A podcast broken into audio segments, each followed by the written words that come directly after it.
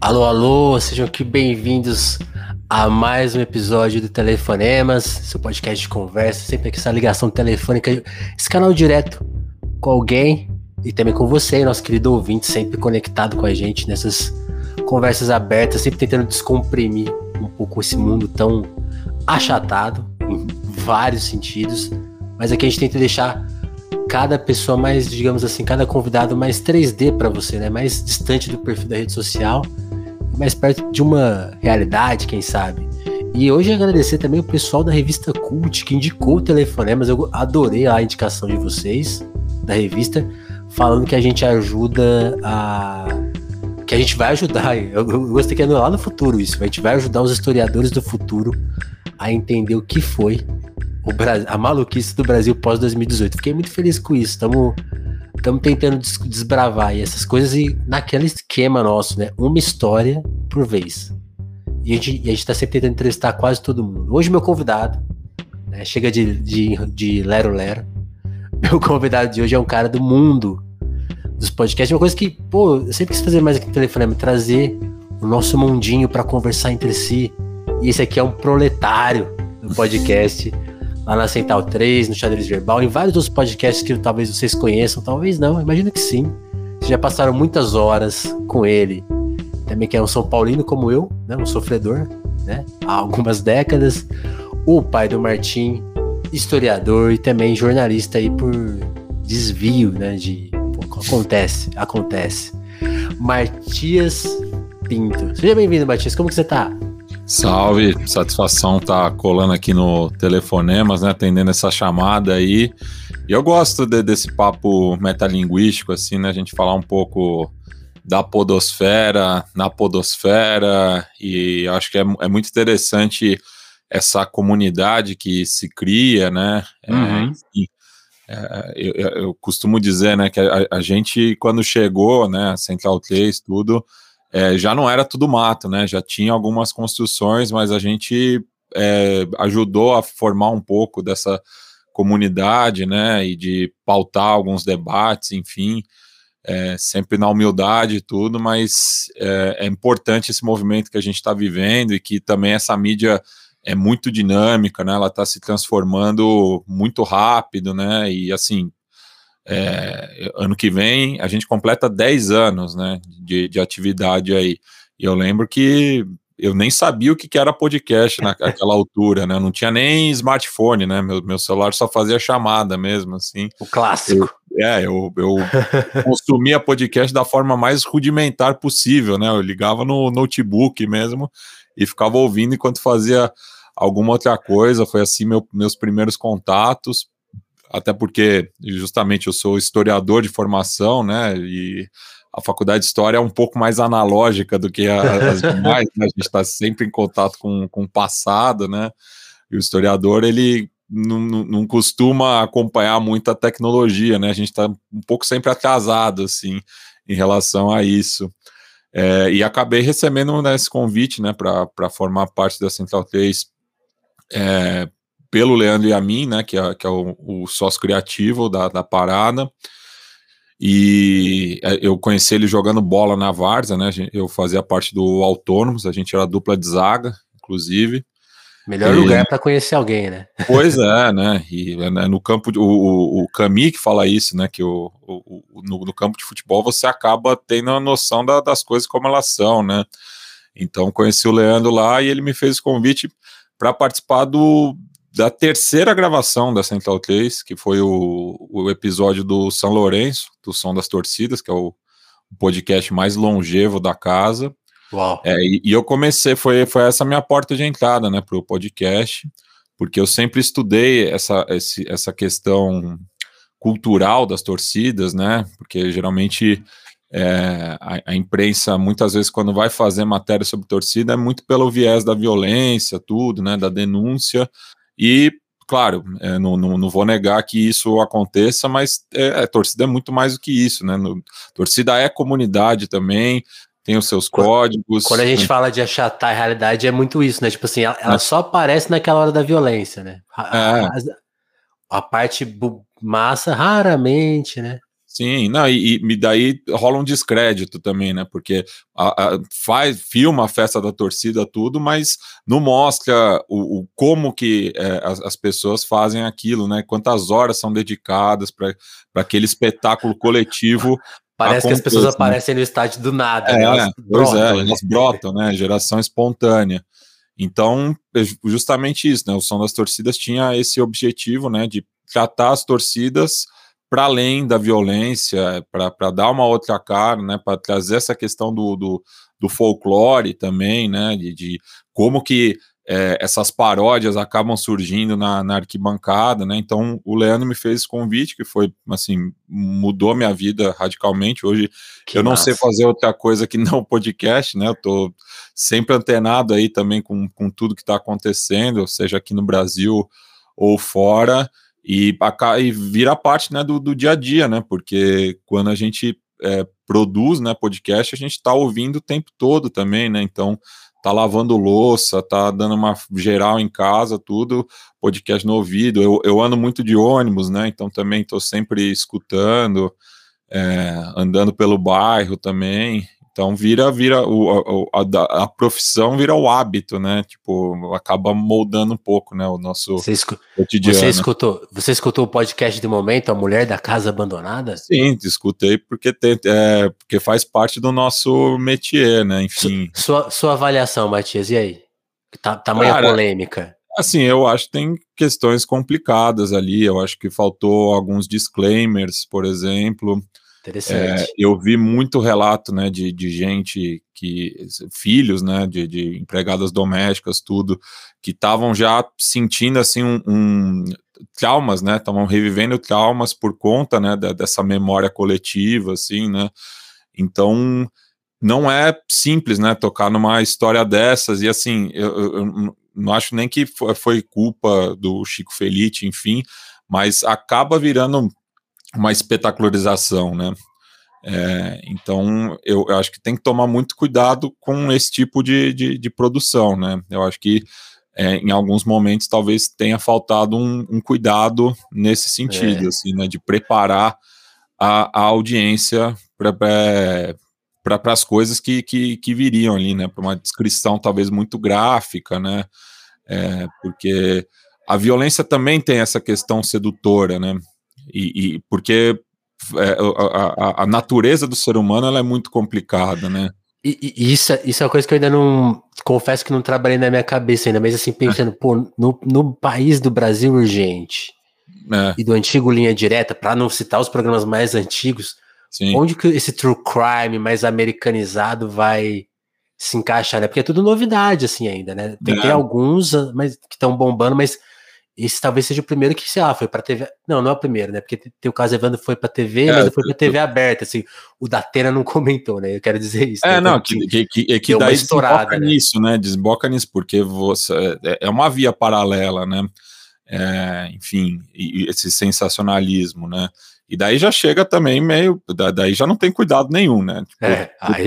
qualquer ética jornalística que, que a Folha, através do, do da Mulher da Casa Abandonada, tentou é, seguir com, quando chega na TV aberta ali ah, no final da tarde, puta, esquece. Daí é leva para outro patamar, né? Faz bem o Uruguai, por exemplo, para seguir um que proíbe, um, né? Que proíbe, só pode isso rodar depois das 10 da noite, né? Tipo, para justamente porque meu, você é, é impressionante assim, você, você vai num, num, num boteco é, casa de família, tudo. Tá rolando sete, isso? Sete horas da noite tá lá, tá o Datena, tá o, o, o Cidade Alerta, né? Tipo, é, e isso a gente foi criado, é, né, né? Tipo, Totalmente. antigamente, né? Você é de São Paulo, que nem eu, notícias populares também, né? Pô, eu lembro a molecada levava na escola, tipo, para ficar lendo as, as manchetes, né? Porque, e tinha um tom jocoso também, né? Porque é, tinha toda uma questão da, da linguagem, né? Que é, e como eu estava falando, é, é, é uma coisa é, sedutora, assim, é, é, é, o velho exemplo do acidente de carro, né? Porque quando Sim. rola um acidente de carro, todo mundo reduz para ficar olhando, assim, né? Tipo, não, as pessoas não conseguem passar batida, assim, né? rola essa coisa, não é, é uma redução da velocidade só por uma questão de segurança, tem um pouco não. desse olhar macabro, assim, né? Pô, é, é foda. Eu vou, eu vou aproveitar aqui um, um breve momento para elogiar a nossa enorme audiência hoje aqui. Né? Pô, Matias chamou a galera. Agradecer o Luciano Jorge, que fez a ponte. O Luciano falou com o Matias, aí falou comigo, falou: Ó, tem esse cara aí. Eu falei, mas o Matias toparia? Tô, tô, fala com ele. Então, agradecer muito, Luciano. Ah, o Luciano, Luciano tem um episódio muito especial aqui no telefone, mas escutem, Luciano Jorge de Jesus, tem aí, Luciano, ó. Luciano, irmãozão aí que a, que a vida me deu, né? Esses contatos é, é doido, né? Porque nessa, é. na, na, nessa, nesse estágio da internet, né, a gente acaba fazendo muitas amizades virtuais que acabam saindo, né, do, do desse ambiente e, e vai para a vida pessoal, né? Então, já tive a oportunidade de, de, de estar com o Luciano, né, junto a ele, a, a esposa também, a Jaqueline. É, faz duas, três semanas eu fui para BH para o jogo de São Paulo, passei na casa dele antes, né? Ei. Dona Terezinha me serviu um café da manhã que foi, pô, adiantou mó, mó lado. Luciano, então, um irmãozão aí, e daí ele falou: é, fala lá com, com, com, o pessoal do telefonema, se atende essa chamada, é só, só chamar, não tem, não tem erro, não. E, e foi bem assim mesmo. E fiquem à vontade aí, audiência, para fazer suas perguntas. Pode ser por superchat, né, para ajudar a nossa produção independente, mas pode ser também de graça, que a gente é, é democracia aqui. Pô. ô, ô, Matias, já estão até fazendo pergunta aqui sobre o São Paulo. Eu vou deixar mais para frente, tá? Antes, vamos voltar ao passado, porque você falou, pô, há quase 10 anos eu tô metido com podcast. Mas fala um pouco da infância, da adolescência do Matias. Você sempre se interessou por história, por comunicação, ou você tinha uma vida, ou futebol também, né? Ou você tinha uma vida muito diferente quando era moleque? Assim, quais são as suas primeiras lembranças? E conta também um pouco da gente do seu lugar, onde você nasceu, como você cresceu, como que foi a escola. Sim, eu, eu, eu sou, sou da Zona Oeste de São Paulo, nascido e criado aqui. Meu pai, ele é gaúcho, nasceu a exatos três quarteirões da fronteira com o Uruguai uma cidade chama Santana do Livramento, que junto com Rivera, do lado uruguaio, é a chamada Fronteira da Paz, né, que é um dos poucos pontos de fronteira seca entre os dois países, então a, na prática acaba virando uma cidade só. E a família da minha mãe é capixaba, veio para São Paulo nos anos 30, lá para primeiro para o Brás, depois para Vila Mariana. É, minha mãe já nasceu aqui, né? É, eu sou do lado materno, sou segunda geração aqui em São Paulo, do meu lado paterno, eu sou a primeira, como a maioria do, dos paulistanos da, da, da, minha faixa etária, né? Tipo, geralmente é muito difícil você ver gente com três, quatro gerações atrás, né? Do, dos dois lados, é porque a, a cidade justamente ela começa a crescer, né? Dar esse salto ali é, em meados do século passado, né? Então, Sim. a maioria das pessoas veio para cá, é, os, os, antepassados vieram para cá nessa, nessa altura. Né? Total. É, e meu pai, ele chegou em São Paulo, ele costuma brincar, né? Ele fala que ele veio com uma mala e hoje ele tem três, né? Que sou eu e meus dois irmãos, né? Tem uma irmã mais velha e um irmão mais novo. E ele, assim, não tinha formação nenhuma, né? É, ensino, ensino Foi médio. Foi com a sorte né? e um pouco de coragem. Pois é, tipo, já Porra. tinha o meu tio que estava meio estabelecido aqui, mas não deu, não deu muita guarida pro meu pai, ele foi morar lá na boca do lixo, tudo, na, naquele contexto ali do final dos anos 70, tudo, mas começou a trabalhar, é, é, ele primeiro trabalhou como assistente de fotografia, com, com um cara que fazia é, ser, é, fotografia publicitária, né, um, um fotógrafo suíço, Aí nisso começou a se interessar pelo mercado publicitário, virou vendedor. Meu pai acabou trabalhando em vários veículos aqui da capital, principalmente no rádio, né? Então, meu primeiro contato assim com, com comunicação eu tinha quando eu ia visitar meu, meu, meu pai no trampo, né? Aquela coisa de ir à cidade, né? Essa coisa mágica, né? Que você ia para o centro de São Paulo, aquela loucura. Aquela gente tudo. toda. Eu, eu, eu, lembro, uma época meu pai trabalhou na Transcontinental, né? Para quem é fora de São Paulo, é uma rádio extremamente popular, né? Que e durante os anos 90 era a referência do pagode, né? Tipo, a época de ouro do pagode era a Transcontinental nas, nas cabeças, né? E, e, era uma coisa muito doida, assim, tipo, essa, é, vivi muito isso, assim, depois ele trabalhou também na Jovem Pan, na, daí na Record, enfim, então meio cresci, assim, com essas histórias de, de bastidor, né, do, do, do meu pai, já minha mãe... Imagina.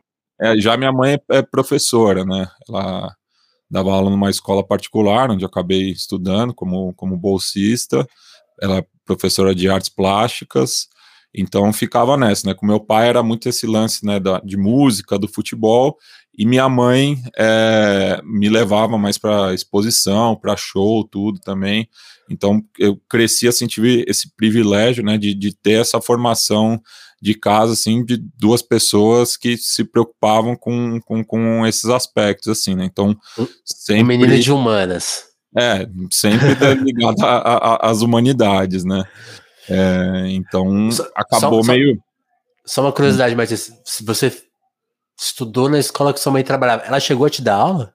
Não, porque não, não, não, não, ela era professora de artes, né? Ah, então o, o, dividia, né? Eram três professoras de artes é, no, no Fundamental 1, que, que, é onde ela dava aula, então eu acabei pegando outra professora, mas uma vez ou outra ela acabou me dando aula, mas era um negócio, e eu assim, que ele queria pagar, né, de bonitão, chamava ela de mãe, ela falava que eu não sou sua mãe, sou sua professora, me chama é pelo nome.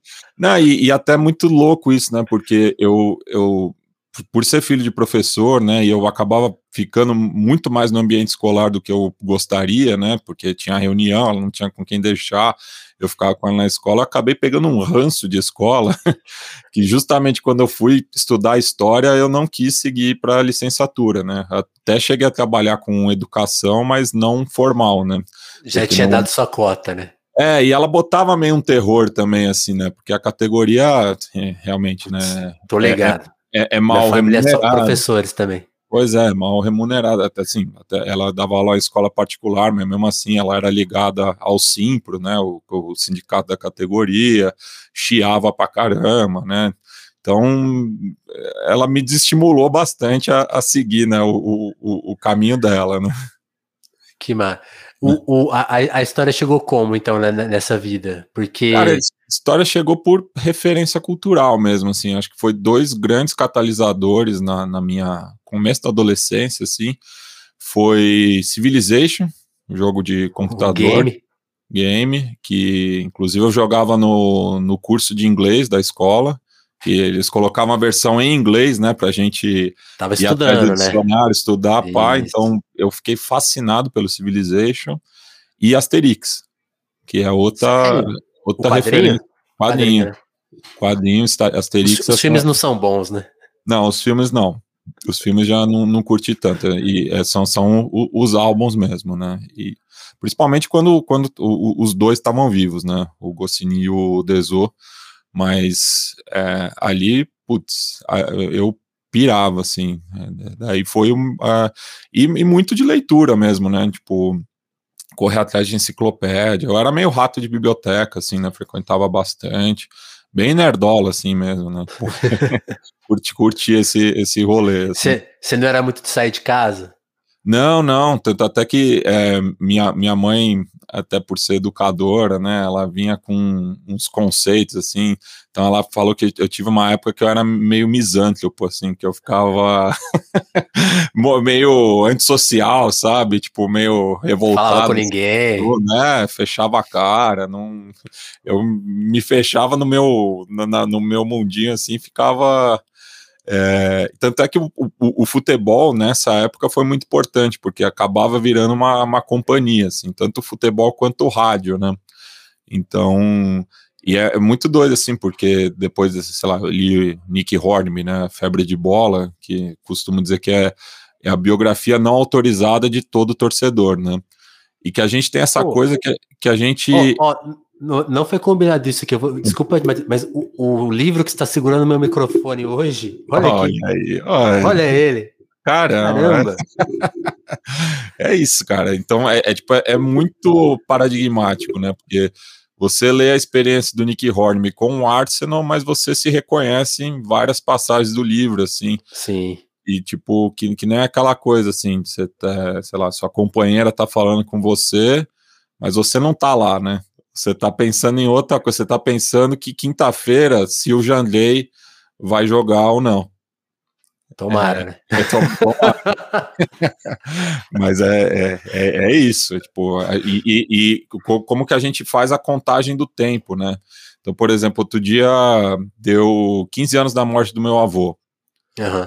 Aí eu lembro que no velório eu, o São Paulo perdeu para o Fluminense aquele dia. E logo, de, logo depois, nesses dias, o São Paulo voltou a jogar com o Fluminense também. Então, é uma coisa que já vem. E, e é meio automático, assim. É, tipo, você não, não, Você nem faz assinar. Não é, é, não é treinado, né? Não, não é, é treinado, coisa... mas é um negócio que, tipo, você consegue. Sentimental. Marcar, tipo, total, né? É, acaba sendo. É, no, no, no, o nosso, o nosso calendário afetivo, assim, né? Total, total. Mas, mas você, aí já, já quebrando até um pouco a ordem que a gente estava seguindo, mas, pô, você se entregou, né? São Paulino. Hum. A, gente, a gente abriu com isso, com essa informação, inclusive. Mas você falou, né? Pô, a sua mãe veio de um lado, seu pai do outro, e você é a primeira geração de paulistanos, né? Então, tipo, como que caiu de seu São Paulo? Cara, é muito doido isso, assim, porque. É... Porque seu, seu, pai torce para qual time ou ele não é ligado meu, em futebol? Não, meu pai é ligado. Ele teve já momentos, assim, né? Principalmente quando ele trabalhou diretamente com o esporte, ele deu uma brochada, assim, né? Mas meu pai é. Ele, primeiro de tudo, ele torce para o time local, né? Que é o 14 de julho, que inclusive com, completou 120 anos na semana passada, que é o primeiro rubro-negro do Brasil, né? Tem essa, esse orgulho, tudo. É, e da, daí torcia para o time local, depois Colorado, né? O, o time do estado. É, e ele gostava muito do Botafogo na infância também, porque tem alguma relação do Botafogo com os gaúchos, né? Acho que é coisa do, do João Saldanha, né? Tem muito uhum. disso, né? Então, o, os gaúchos, num determinado momento da geração do meu pai, adotavam o Botafogo, né? Que era o, o grande time da década, né? Que o Mané Garrincha, que, Mané, no, né? que dá é. o nome ao estúdio aqui. É, então, meu, meu pai. da seleção, né? Nos 50, é, 60 sim, ali. Sim. Então, que marcou meu pai, né? Meu pai tinha oito anos quando o Brasil foi campeão mundial pela primeira vez. Então, é, então meu pai colorado, mas quando ele veio para São Paulo, ele meio é, não, não, não seguiu acompanhando, até porque era outra, outro momento, né? Era muito difícil você ver, receber notícia, né? Do, dos clubes de fora de São Paulo, aqui, né? Então ele nunca fez força assim para que eu seguisse o, o, o clube dele, até porque ele estava numa fase meio de desencanto, né? É, minha mãe é corintiana, é, mas Olha também é, ela, ela, costuma dizer que é corintiana não praticante, né? Tipo, ela identifica, assim, ela tem Posto essa que é uma religião. É, ela tem essa questão identitária, ela gosta de falar que é corintiana, mas ela não, não acompanha é, com tanto afinco, assim, né? Ela fica feliz com vitórias, tudo, mas também ela não fez muita força. Aí quando São Paulo foi campeão mundial é, pela primeira vez em 92, e é o, o, o, outro tempo histórico também, né? A minha família foi para a rua comemorar, porque ah. era foi uma festa gigantesca, né? A gente morava na Bela Vista na época e foi todo mundo para a rua. Então eu virei São Paulino ali. Eu não, eu não tinha nem assistido o jogo, porque foi meio assim, a festa foi tão forte que acordou meio todo mundo, assim, daí, pô, aquela... Em 92 foi, foi um ano que, assim, que o pessoal tava com essa ânsia de ir pra rua, né, porque minha mãe me levou também é, ali no, nos caras pintados, na Praça da Sé, né? Então, Verdade. no mesmo ano, eu tive essas duas experiências, assim, com, de massa, assim, né? De ver muita gente reunida, uma por política e outra pelo futebol.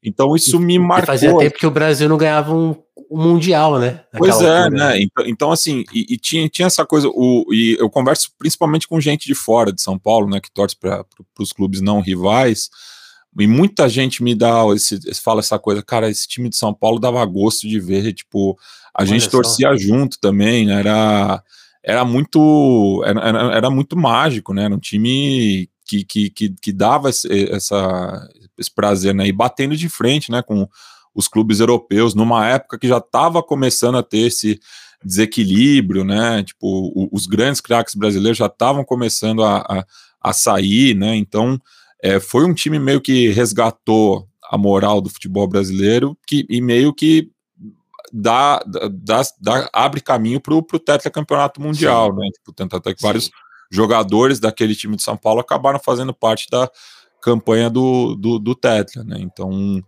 é, então para mim foi isso. Assim, eu virei São Paulino sem ver o jogo, porque para mim foi a festa, a festa que foi o que me, o que me ganhou. E daí eu comecei a acompanhar, mas assim, eu só fui virar mesmo torcedor, assim, de, de fato, né, de acompanhar, comprar o jornal, ouvir no rádio, tudo, já no final dos anos 90, quando a fase já não estava tão boa, assim, né. E daí é. pegamos essa, essa fase difícil, até porque os rivais estavam muito bem, né? Porque foi meio na, na sequência, assim, né? O primeiro Palmeiras, Palmeiras da Parmalat, o Corinthians do banco lá. Até o Santos, né? O Santos que desencantou também ali no começo do século, tudo. Então, assim, minha adolescência, velho, era só tomando pau, assim, e os colegas tirando onda, tudo. Então, e, e foi a época que eu comecei a colar no estádio sozinho, né? Uma, e, e, é uma coisa que hoje é diferente, né? Eu acho que se eu tivesse 17 anos atualmente, eu não conseguiria ir por meios próprios, né? Porque o, o que, que a gente fazia nessa época, né? Ah. O ingresso era ainda mais barato no Morumbi do que é hoje, né? Então, e tinha ainda o, o passe de ônibus, né? Porque minha família não me dava dinheiro para eu ir para o estádio. Então o que eu fazia? Eu, Uber, né? É, eu vendia o passe de ônibus e fazia e daí pedia uma inteira na fila da arquibancada para comprar a meia entrada, né? Tipo, é, então é, e daí voltava para casa passando por baixo da catraca ou a pé mesmo, é, dava uma caminhada mesmo, mas era era o jeito, né? Para ser colar no estádio. Então foi assim que eu comecei a ir sozinho e depois, claro, quando é, comecei a trabalhar, enfim, daí é, sustentei meu vício, assim, né? Porque eu não, não era minha cara ficar pedindo dinheiro pro, pro pai e pra mãe para ir pro, pro estádio, porque era um rolê meu, né? Então, Saquei. Então, então a gente começou, a, a gente virou São Paulo meio que na mesma época. Até perguntaram aqui, ó, teve, rolou um super chat aqui do Naked Born, e acho que ele, foi ele que perguntou mais cedo. Ah, não, foi o Caio aqui, ó. França ou Luiz Fabiano? França. França. Até, até, até por uma, uma, uma questão. Porque o, o, o, França. Ele, ele, não, ele não teve uma relação tão conflituosa com a torcida também, né? O Sim. Luiz Fabiano já teve. Manchou um pouco assim a, a, idolatria em, um, em alguns episódios. Saiu muito mal a, da segunda vez, né? Quando ele foi pro Porto. É, e o França, cara, para mim, é quando eu comecei a ir pro estádio, o França era referência, era aquela coisa tipo. É, hoje vai ter meio gol do França, né? Meio uma coisa que nem o Caleri atualmente, assim, né? Sim. Um cara que chama a responsabilidade. Então, puta, eu sou fã do França. Assim. A primeira é. camisa do São Paulo que eu tive foi uma, uma pirata, né? Que eu comprei na frente do Morumbi com o 9 nas costas. Muito boa. E, e, o César Augusto também mandou um superchat aqui. Muito obrigado, César, pelo seu superchat. E só que a pergunta já foi respondida, que é justamente como que você virou tricolor. E o César confirmou aqui a sua tese, cara. Ele falou assim: ó, primeiro Mundial do São Paulo, minha casa estava lotada com meus primos corintianos, todos torcendo pro tricolor. Olha só. É. E daqui a pouco, daqui a pouco vou ler sua, sua pergunta, Naked. A gente vai chegar no assunto xadrez verbal. E nisso, o cara aqui indo pro estádio começou a, a estudar história. Como que foi esse período de faculdade e, e até e, essa coisa curiosa que você falou, porque a licenciatura não era muito um, mas o que, que você imaginava que você ia fazer estudando história? Você ia virar pesquisador? O que, que você visualizava? Então, não né, visualizava nada. É, não, quando eu estava nessa época, né, de começar a prestar vestibular, tudo, eu sabia que eu queria seguir carreira pelas humanas, até porque é, exatas e biológicas nunca foi meu forte, assim, né, nunca tive muita aptidão, assim, né. É, então, era meio certo, assim, daí, tá, daí ficava na dúvida, né, da, das carreiras é, disponíveis, né. Aí minha mãe, ela me indicou, ela viu, né, no, no jornal que estava abrindo inscrição lá na oficina cultural Oswald de Andrade, no Bom Retiro, uhum. tava tendo um curso de, de locução. Aí eu fui fazer esse curso, né, de, de, de, de locução, a, a, eu ainda estava trocando de voz, né? Aquela voz de taquara rachada, né? De, da, da adolescência, né? Que dá aquela desnivelada, é, né? Desafinadas, tudo. E eu era um meio mais novo da turma ali, né? Porque a maioria era pessoal do teatro, assim, gente que já estava no mercado, tudo, eu era meio caçula da turma ali. E daí eu também, daí tava nessa, né, entre jornalismo, rádio e TV, história, ciências sociais, geografia, alguma coisa nesse sentido. Então te, teve essa oficina que daí eu, foi meio frustrante assim, é, mas me ajudou a, a, lidar um pouco também com a, com a, com a timidez assim, né, de falar em público. É, frustrante e também por quê? Muita muita regra, muito não, não, é meio, meio é, eu achei meio quadrado, assim, né? Achei meio careta, assim, sabe? Saquei. Porque, porque era um estilo de rádio muito datado, assim, né? Tipo, é, do século passado, né? Eu fiz essa oficina no, começo do século, mas parecia um negócio muito muito datado, assim, já via que era um negócio meio de, defasado, assim. Mas me ajudou, assim, para lidar, né, com, com, com, essa questão, assim, de meio de me impor também, né, tipo... É, e, ao mesmo tempo, também eu fui visitar, eu fiz aquelas visitas guiadas, né, tipo, na, na USP, fui na Casper Libero também, né, que você agendava tudo para conhecer a instituição, pá. E na USP, mano, cara, quando eu cheguei na, na FEFELESH, eu falei, puta, é aqui que eu quero é estudar. É, é eu já me identifiquei de cara, assim, né, tipo, é, senti uma receptividade, assim. A vibe boa. É, então falei, pô, mano, aqui, que eu, e outra, né, tipo, é, eu não tinha condição de arcar com uma é, faculdade particular. Minha irmã já estava no ProUni, né, ela fez Mackenzie, e, tipo, não, não ia ter, tipo, mi, minha irmã no ProUni, eu entrar numa particular também, foi uma época que estava bem difícil lá em casa, a gente foi acabar morando com a minha avó, tudo. Então, assim, eu, eu já coloquei na cabeça, não, não, não dá para ir para uma escola particular. E a ECA também, que é, que é a Escola de Comunicação e Artes da, da USP, né, é, é, o vestibular era bem difícil, assim, era muito concorrido, tudo, então... Eu nunca também, passei. É, nem tentei. porque a nota de corte era muito alta, porque era eu, um pouco. Eu fiquei por um ponto na nota de corte duas vezes. Ah. É, puta, é um, é um drama, né? E então eu assim, eu já vi, puta, não, não tem condição. Não vai, não é por aqui. Não, não vou por. Então daí falei, pô, vou, vou estudar história então, né? Tipo, daí eu, eu peguei meus prós e contras, né, de, de cada curso da FEFELESH e acabei optando pela história mas meio assim, também já pensando nessa questão da comunicação, e daí trocando ideia, né, com, com a, amigos do, dos meus pais, que são do meio, tudo, e todos eles foram categóricos, assim, eles falam, meu, faz outro curso, tipo, não, não, não, não vai para o jornalismo, porque vai ser uma formação... É, rasa. Rasa, assim, você não vai se aprofundar em muitos temas, você vai ser um especialista em generalidades, né, é, e, e, tenho muitos colegas jornalistas que concordam com isso, assim, que o jornalismo devia ser um curso técnico e você devia fazer uma especialização depois, né? E, e, a gente vê assim, o momento do jornalismo brasileiro tem muito disso, né? Porque totalmente é, rola, rola, pouco aprofundamento justamente da, da, das pautas, né? Assim, você consegue apresentar um texto bonito, né? Fazer uma reportagem, tudo, mas algumas vezes, até pelas próprias condições da categoria atualmente, né?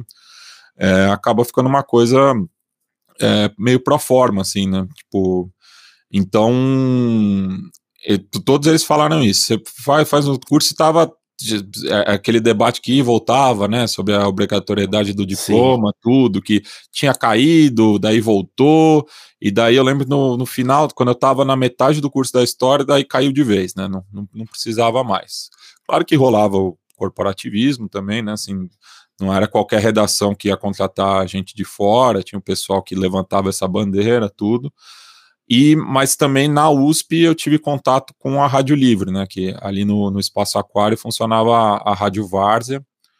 É, e daí a, a, gente trocava muita ideia lá, né? Tinha, tinha um programa que é, eu participei já de uma segunda geração, que era o Futebol e Resistência que era um, um, um, debate aberto assim sobre futebol, mas muito mais assim para pro, os impactos do, do, do, jogo, né? Porque o que circunda o futebol, não tanto o campo e bola, né? E no contexto também do, do dos mega eventos, né? Sim. Pan-Americano, depois Copa do Mundo, Jogos Olímpicos, enfim, tava toda essa, essa discussão, né? Meio já antecipando o que viria, né? Porque eu, eu, eu, fiz, eu estudei na USP de 2006 a 2011, só para situar, né?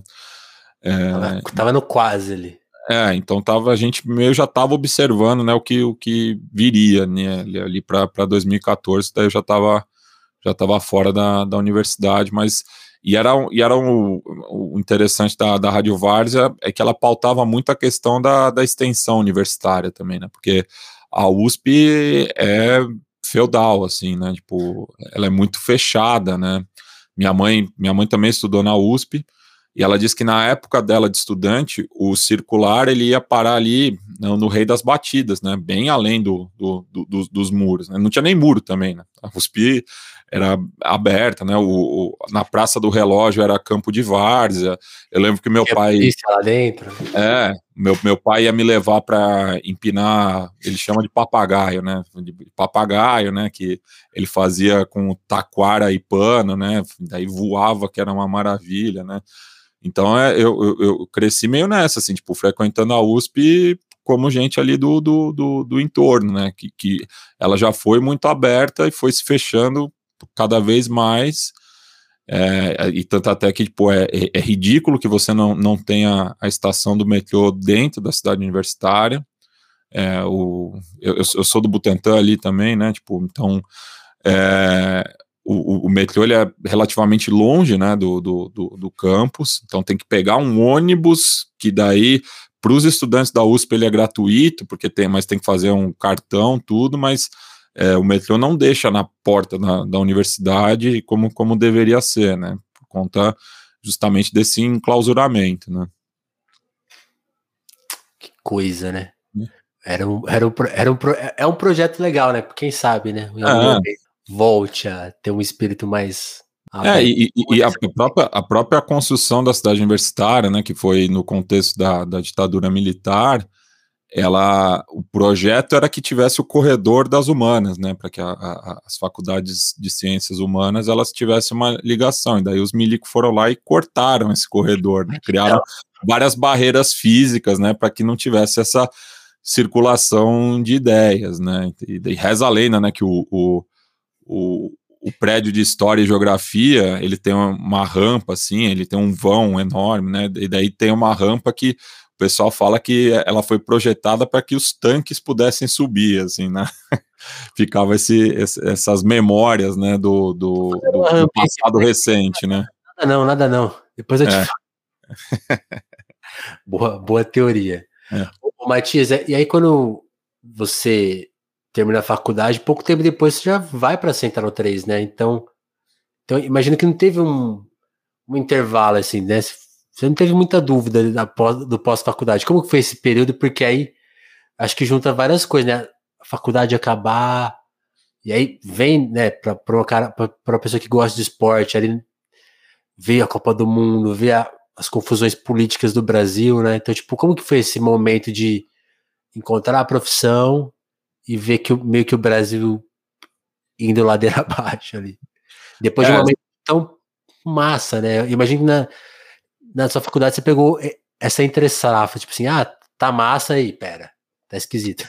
É, foi um, é, era um momento meio agridoce, assim, né? É. Tipo, a gente tinha, sei lá, tinha uma expectativa muito boa para várias coisas, né? Vivi um momento de otimismo, assim, mas a gente já estava meio vendo também, é, já estava antecipando, né? Algumas coisas que alguns desses debates surgiam ali mesmo na, na faculdade, né? Eu comecei a ver assim a, a ascensão de uma extrema direita organizada já na faculdade, assim, né? Porque já tinha é, na, na, época não se chamavam assim, né? Mas já tinha olavistas, né?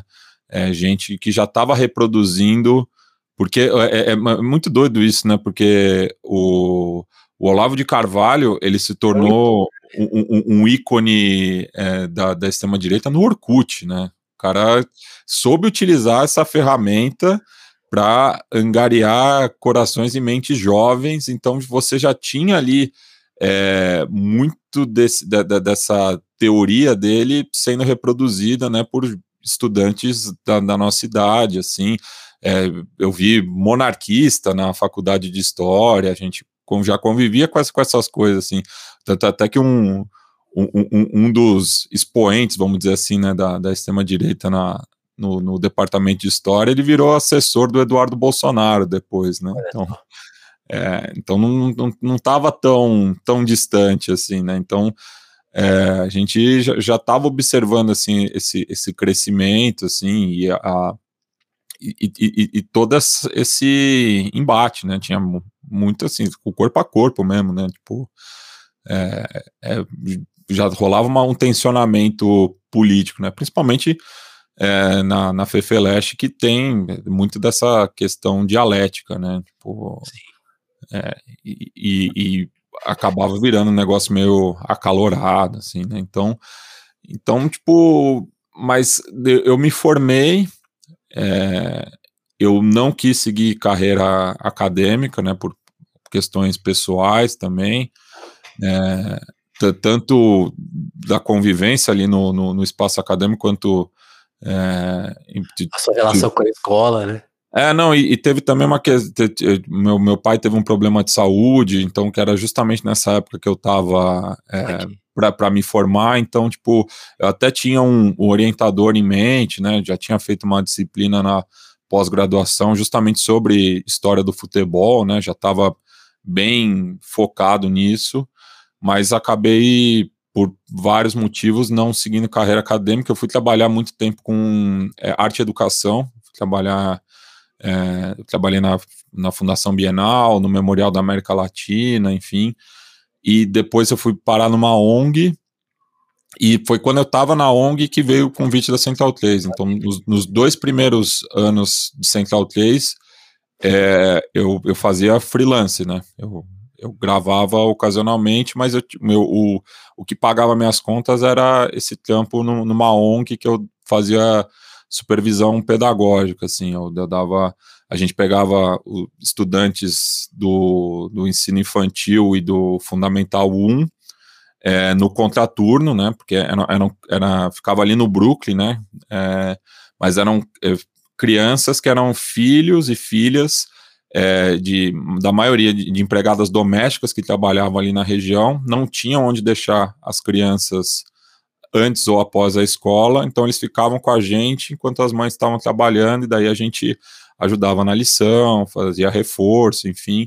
Então, trabalhei dois anos né, né, nessa ONG, que era ligada a, a uma igreja, é, e fiquei e, e, nessa eu estava começando é, também a fazer pegar uns, uns bicos na, na, Central 3 até que eu fui efetivado na, na Central 3 e daí é, pude me dedicar mais propriamente ao podcast e nisso foi quando você virou proletário do podcast. Aí que eu virei um proletário de fato do, do podcast, né? Então tô, tô nessa, assim, como efetivado na Central 3, eu tô desde 2015.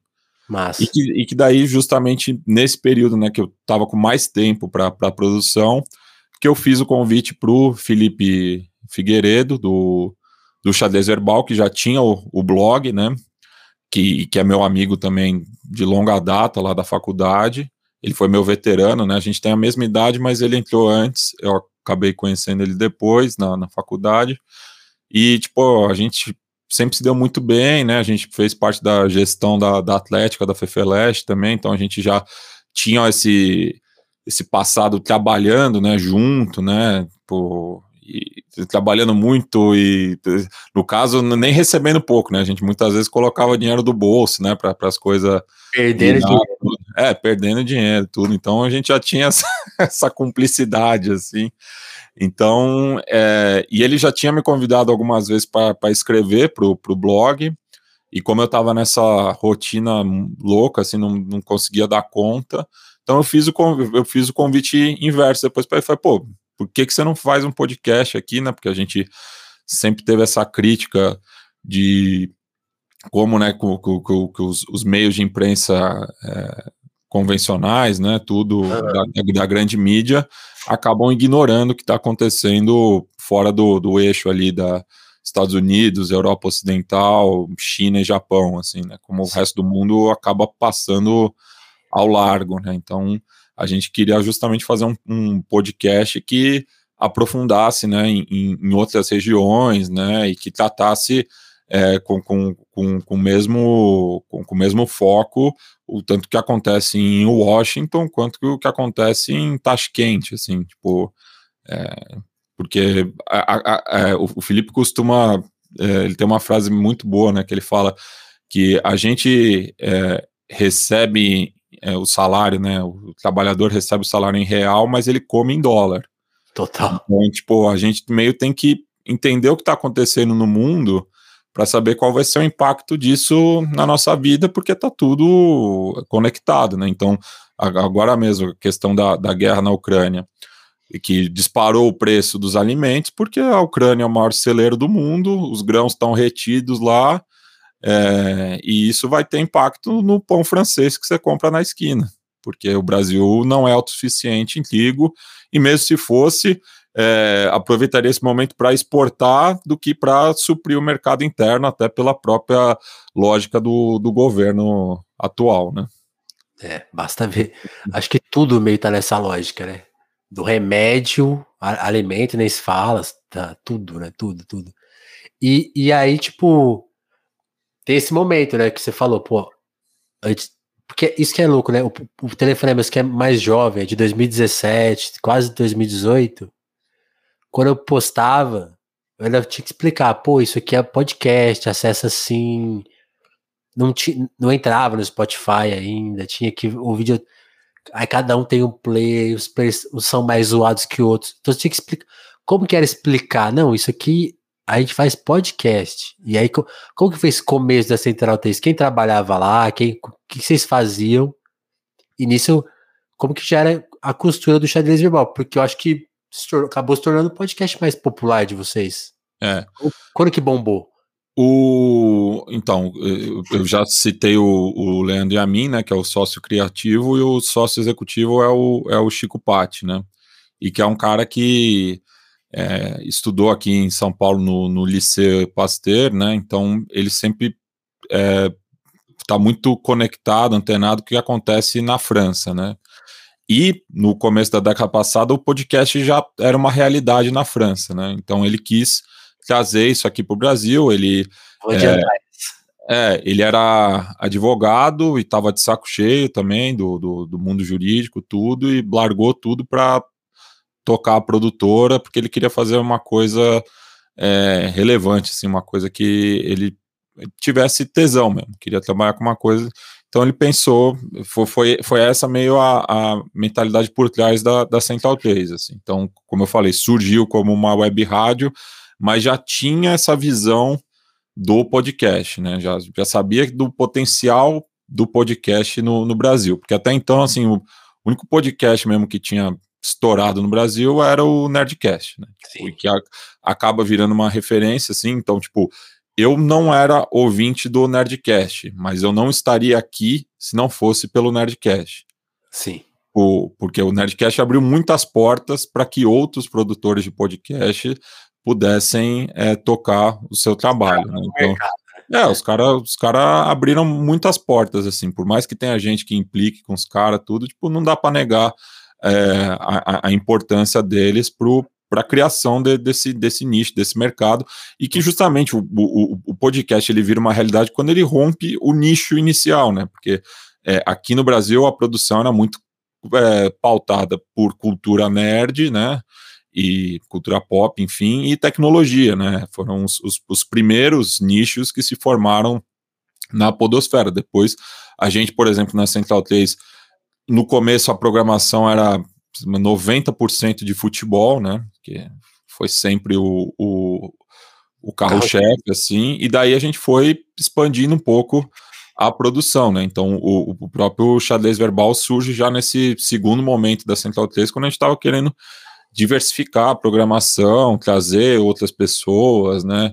E daí, num, num terceiro momento, sair também aqui, né, da, de São Paulo, né, trazer outros sotaques, outras vozes, Aí vem o Baião de Dois, o lado B do Rio, agora o, o Budejo tá com a gente também, assim, então já tem uma programação mais diversificada, assim, né, com, com enfim, com, ampliando, né, o leque de vozes, assim, de pautas, enfim. Então, hoje, assim, eu acho muito difícil uma pessoa entrar na home da Central 3, clicar lá em podcasts e não achar pelo menos um podcast que ela vá ter afinidade, assim, porque a, a gente lutou para isso, né? Tipo, foi a gente quer ter uma programação é, bastante ampla, né, para falar de diversos assuntos. E a gente mesmo, né, tinha essa necessidade, né, de, de falar de outras coisas, porque também, assim, eu adoro futebol, mas também não dá, não, não aguento ficar só falando só sobre, sobre futebol, né, senão fica, você fica monotemático, né. É, então, a gente gosta de falar de muita coisa, né? São várias referências. Acho que todo, todo mundo, assim, né? Nenhuma pessoa é, é só uma coisa, uma né? Coisa. Sim. Então, é, então sei lá, eu gosto muito de música também, e daí tem podcast, o próprio Som das Torcidas é para juntar música com futebol, o Fronteiras Invisíveis do Futebol é um podcast mais sobre história do que do futebol propriamente, apesar do nome, né? Mas assim, dos três blocos, só um é sobre futebol, os outros dois são sobre história, né? A gente costuma falar que é um podcast de história que a gente usa o futebol como um fio condutor, né? E acaba virando uma ferramenta pedagógica, né? E que, que, é, que é importante, né? É, mas então a, a, a, Central 3 ela foi é, crescendo nesse aspecto. Quanto, quanto mais a gente crescia, mais a gente queria trazer é, algumas pessoas para junto da produção e daí tem tanta produção autoral, né, que são produtos da Central 3, depois a gente começou a fazer parcerias já com alguns sites é, ou, jornalistas, enfim, que, que tinha, que, que daí muita gente começou a procurar a gente, né, para para apresentar ideias, tudo. O Medo e Delírio em Brasília, por exemplo, foi um desses, assim, que eles tinham um, um projeto que estava é, bem no começo, assim, e daí Botafogo, ele, ele é muito próximo da Camila Cabete, que na época fazia as desqualificadas aqui na, na Central 3. E ele veio umas duas vezes no estúdio e daí, puta, gente, o nosso santo bateu na hora, assim, tipo, em 15 minutos a gente já tava imitando o Bolsonaro, tudo. E daí, durante a pandemia, ele, um, um pouco antes, um pouco antes da pandemia, ele veio procurar a gente para querer colocar o, o podcast no, na, na Central 3, né? E daí foi bom para ambas as partes, né? Porque é, o podcast cresceu, hoje é uma das maiores audiências da casa.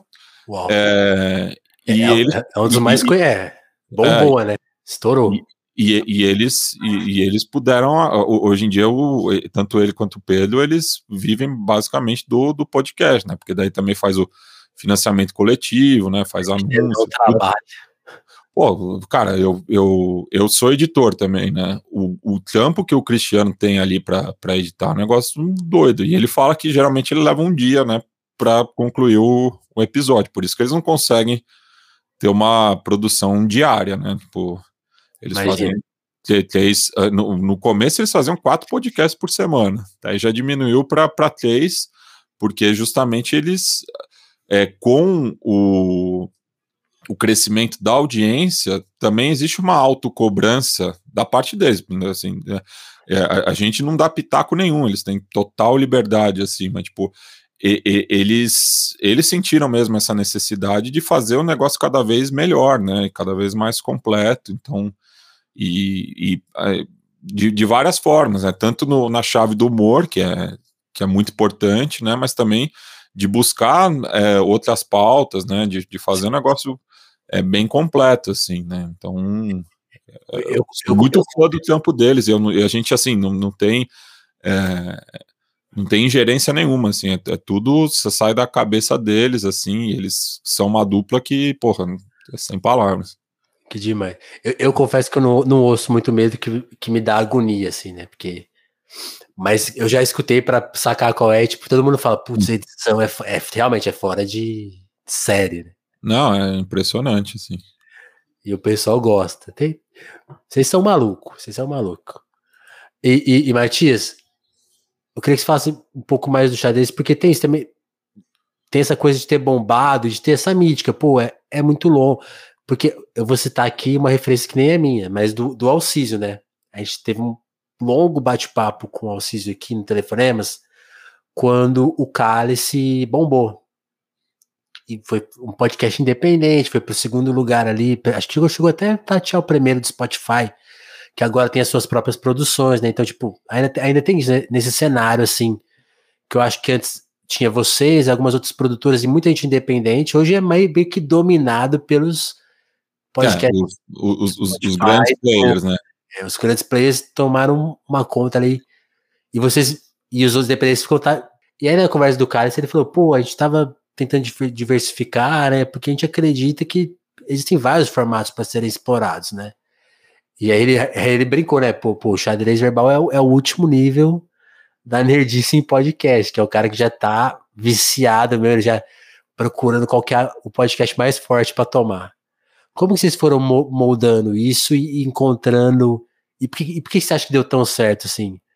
O blog já bombava. Conta um pouco da história do xadrez e de quebra vai misturando essa coisa, né? Porque quando o xadrez começa, a podosfera era uma, hoje ela é outra. Cara, a gente não, não tinha pretensão nenhuma, assim.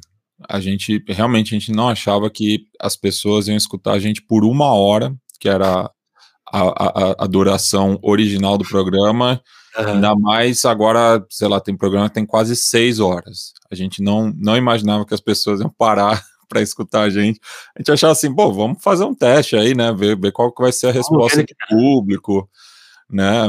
Vamos, vamos lançar a sorte aí, né? Tipo, isso foi em maio de 2015, né? Foi o primeiro, depois de algumas reuniões, né? A gente te, te, planejou bastante, assim, né? Pensou tudo, é, o, a questão do, do, dos quadros, das vinhetas, né? E a gente já tinha essa questão também de pensar o programa dividido para não ser um, um monolito, né? Não ser uma coisa única, assim, né, para a pessoa poder escutar mesmo em drops, assim, até porque a gente é, viu alguns estudos, né, sobre o, o hábito de podcast e, as, e muitas pessoas costumam ouvir no trajeto para o trabalho, assim, né, justamente quando está fazendo uma atividade mecânica e quer ocupar um pouco a, a cabeça, assim, né, então é, falam, né, que a duração ideal numa cidade como São Paulo, sei lá, é 30, 45 minutos, né, de, de podcast, só que à medida que o programa ele foi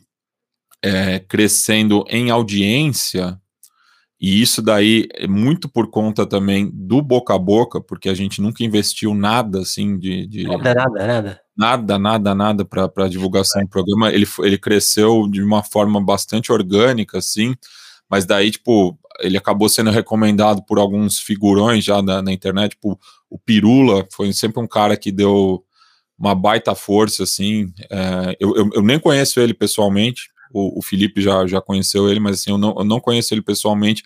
Foi um cara que sempre divulgou, assim, é, mo mostrava para as pessoas, então, tipo, e acabou vindo, vindo nessa, né, tipo, tanto do boca a boca, mas quanto, assim, de, de pessoas estabelecidas já na, na, na internet, né, criadores de conteúdo que passaram a palavra adiante e com esse crescimento né, do, do programa, é, houve também, assim, um, a, a, por parte da audiência, um, um, essa coisa do, do, quero mais, assim, né? O pessoal pedia para a gente se aprofundar nas pautas.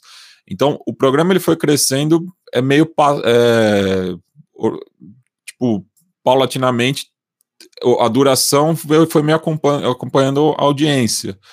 E a gente meio percebeu isso no episódio da eleição do Trump, que a gente chamou vários convidados, né, para falar do impacto do, da, da, eleição dele sobre diversos pontos de vistas e, te, e, e, eixos temáticos, né, e que acho que foi o primeiro programa, se eu não me engano, que a gente passou da barreira das quatro horas, e durante muito tempo foi a maior audiência do xadrez verbal, porque ah, muita claro. gente e, e, e, e, o servidor na época a gente conseguia ver é, o tempo de retenção também. E assim, muita gente chegava próximo dos 90% assim, do, de, de, de audiência do, do, do, programa, né, da duração do, do programa. Então, é, foi meio, meio foi, foi, assim, mas assim, né, é, a gente não fez um negócio é, planejado assim pro, vamos dizer, pro, pro sucesso. Aconteceu, cara. Tipo, eu, eu, eu, eu por exemplo, eu, eu tem, sei lá, muita gente dá, dá curso hoje em dia, né? Tipo, ah, sei lá, como fazer um podcast de sucesso, assim. E assim, sem falsa modéstia, o xadrez verbal hoje é uma referência no meio, assim, né? Não tô querendo confete nem nada, mas assim, é tipo uma questão estatística, sabe? Tipo, a gente tem uma audiência consolidada, é um dos podcasts mais conhecidos, tipo, mas eu não, eu, eu, eu não consigo chegar por, uma pessoa e falar, ó, oh, podcast para fazer sucesso, você tem que seguir isso, isso, isso, isso. Porque, cara, foi muita experimentação. regra. É, foi muita experimentação, é, tentativa e erro. A gente apanhou muito, teve que trocar de servidor várias vezes, porque não dava conta. É, e, e, e foi, aconteceu. E daí, daí, por exemplo, no mesmo ano, já em 2015, é, a gente meio empolgado, assim, né, com essa resposta imediata do público, a gente botou o Fronteiras na, na roda também, né? Então, o Fronteiras ele é do final de 2015, né? O xadrez verbal do, de maio. O Fronteiras, acho que o primeiro episódio é outubro ou novembro. E daí, em, em 2015, a gente lançou, acho que quatro ou cinco episódios do Fronteiras. E que é, era isso também. Eu conheci o Felipe jogando bola, né? A gente sempre trocou ideias sobre história política a partir do futebol, tudo. É curioso, porque o Felipe me apresentou a Trivela e depois a Trivela virou parceira da Central 3 também, né? Então, tipo, a, a, as voltas né, que, o, que, o, que o mundo dá. É, porque a Trivela também tinha nessa leitura assim de, de, não falar só do jogo, né, falar de aspectos culturais, políticos, né, então a gente sempre compartilhava artigos assim, e daí a gente fez Fronteiras e assim, daí o, o Fronteira já com o xadrez verbal consolidado, ele conseguiu pegar boa parte dessa audiência, assim, né? Então, Fronteiras, daí, claro, o, o, futebol acaba espantando muitas pessoas, né? Mas a gente sempre bate nessa tecla que não é um podcast sobre futebol, não é uma mesa redonda, é um podcast de história. É, mas, tipo, o, o Fronteiras hoje tem, chega, dependendo do episódio, consegue ter chegar a metade da audiência de um episódio do Xadrez Verbal, que pra gente tá muito bom. Tipo, porque é, é um podcast mais de nicho do que o Xadrez Verbal, que acaba tendo uma amplitude maior, mas então a gente consegue ter essa replicar um pouco, né, do sucesso do, do xadrez verbal pro, para o Fronteiras. Ah, e o, o, mesmo caso depois para o repertório, que foi o, o, podcast de entrevistas, porque no começo do xadrez verbal a gente chamava muitos convidados. Que Sim. isso ajudou também, né, em parte na, na divulgação, né? Daí... Vai criando um ecossistema, né? É. Só que, tanto, tanto é que, por exemplo, o, o Daniel Souza e o Tanguy Bagdadi do Petit Jornal, eles, eles foram nossos convidados no, no, no Xadrez Verbal, e eles, eles são amigos também, né? Eles, ambos foram professores do Felipe, e daí eles, eles tomaram gosto pela coisa e criaram o próprio podcast, assim, né? E eles até vieram trocar ideia com a gente, assim, pô, a gente tá pensando em fazer o podcast, não é bem uma concorrência, até porque é, a gente não vive de, só de podcast, né? São professores, tudo, e eles chegaram nesse formato de fazer é, menor, né? Tipo, eles fazem pílulas, né? E daí vão lançando. É, durante, é, o Petit. E justamente não, a gente não, não enxerga eles como concorrentes, assim, porque tem gente que ouve os dois, assim. E se assim, e se a pessoa só quiser ouvir o Petit Jornal, eu entendo perfeitamente, porque eu também não acho que o, que o xadrez verbal seja para todo mundo, assim. É, porque justamente a gente é, faz um programa longo, denso, e a gente sabe que nem todo mundo tem tempo para ouvir, ou não tem nem interesse, assim. Mas o que eu fico um pouco incomodado algumas vezes é gente que vem criticar a duração do programa, sem consumir oh. ele. Sendo que, meu, a gente oferece um negócio totalmente gratuito, leva um tempo pra caramba para pesquisar, para preparar, para editar, para gravar. Eu sexta-feira, eu chego aqui no estúdio no meio da tarde, eu vou sair tipo na manhã de sábado, sabe? Tipo, é, porque é, é como se fosse fechamento de uma revista semanal, justamente, né? Tipo, a gente prepara a semana toda para gravar o negócio. Aí eu fico, aí eu fico incomodado com gente que critica a duração do programa, mas não consome ele, assim. E, e, e enfim, e tem vários podcasts aí para a pessoa é, consumir, mas criticar apenas pela duração, assim, é uma, uma crítica é, muito reducionista, sabe? É, então, da, da, aí eu fico meio, meio bolado, assim, porque, tipo, acho que não é uma crítica honesta. E muitas vezes o pessoal tem, tem um pessoal que faz mesmo de. É, não, não, sei, não, não, é nem, não é nem rancor, assim, mas já joga um shade, assim, né? Tipo, e, e, tem, e, e, tem meio um é, jornalista, assim, né? De, de, de, de meios é, consagrados, enfim, assim, pessoal da, da, da, da, mídia hegemônica. Você tem um pessoal que, não sei, vê a gente como uma ameaça, né? Porque dois historiadores é, fazendo um trabalho jornalístico, tem gente que talvez se sinta ameaçada. Nessa área, né? É. Então, assim, mas, pô, é, sinto muito, né? Estamos aí não vamos baixar a cabeça para ninguém, né? Tipo, e a gente, cara, a, é, é, a, gente sempre toma muito cuidado, assim, com que a gente está falando. Eu sou meu próprio editor, então eu várias coisas eu deixo de fora, assim. É, a gente, claro, é um programa mais informal, né? Até porque eu e o Felipe somos amigos, a gente tem essa chave do humor também, né? Então, por exemplo, eu, eu, eu faço uma piada com o Felipe e ele não, não esboça muita reação, por que, que, eu vou, é, por que, que eu vou manter essa piada é, para o público, sabe? Então, é, é, é, é, o desafio também, né, da gente... Mas a gente, é, durante a, e com o tempo a gente meio pegou esses macetes, né? Então, tipo, enquanto a gente está gravando, eu já vou marcando aquilo que eu acho que pode ficar de fora, que não vai fazer diferença, e daí corto gaguejada, né? Elucubração, assim, tipo, é, vício de linguagem, né? Várias coisas assim. Eu, eu, eu, eu conheço eu e o Felipe, né? A gente já tem, tem algo, a gente sabe muito bem, né, um meio que o, o outro vai falar, então tem certas coisas que eu vou, vou deixando de fora. Então, tipo, a gente grava, sei lá, cinco horas bruto, uhum. eu vou colocar umas três horas e meia, assim. Caramba, é tudo isso? É, o, o, bruto ele chega bem mais, assim, né? Tipo, então tem, tem bastante coisa que, que fica de fora, até para até com uma, um próprio respeito, né, a, a, aos ouvintes, porque ele saber que vai ter aquela duração X lá, que assim, ele vai é conseguir, ele vai conseguir aproveitar uns 95%. Vai ter, claro, uma, uma, brincadeira aqui, outra ali, senão é muito sisudo, né? Também até já, já é um, um, uma pauta meio áspera, né? Tipo, então, mas a, a gente tem que dar um pouco de, de, quebrar um pouco o gelo, assim, né? Porque senão é, é muito maçante, né?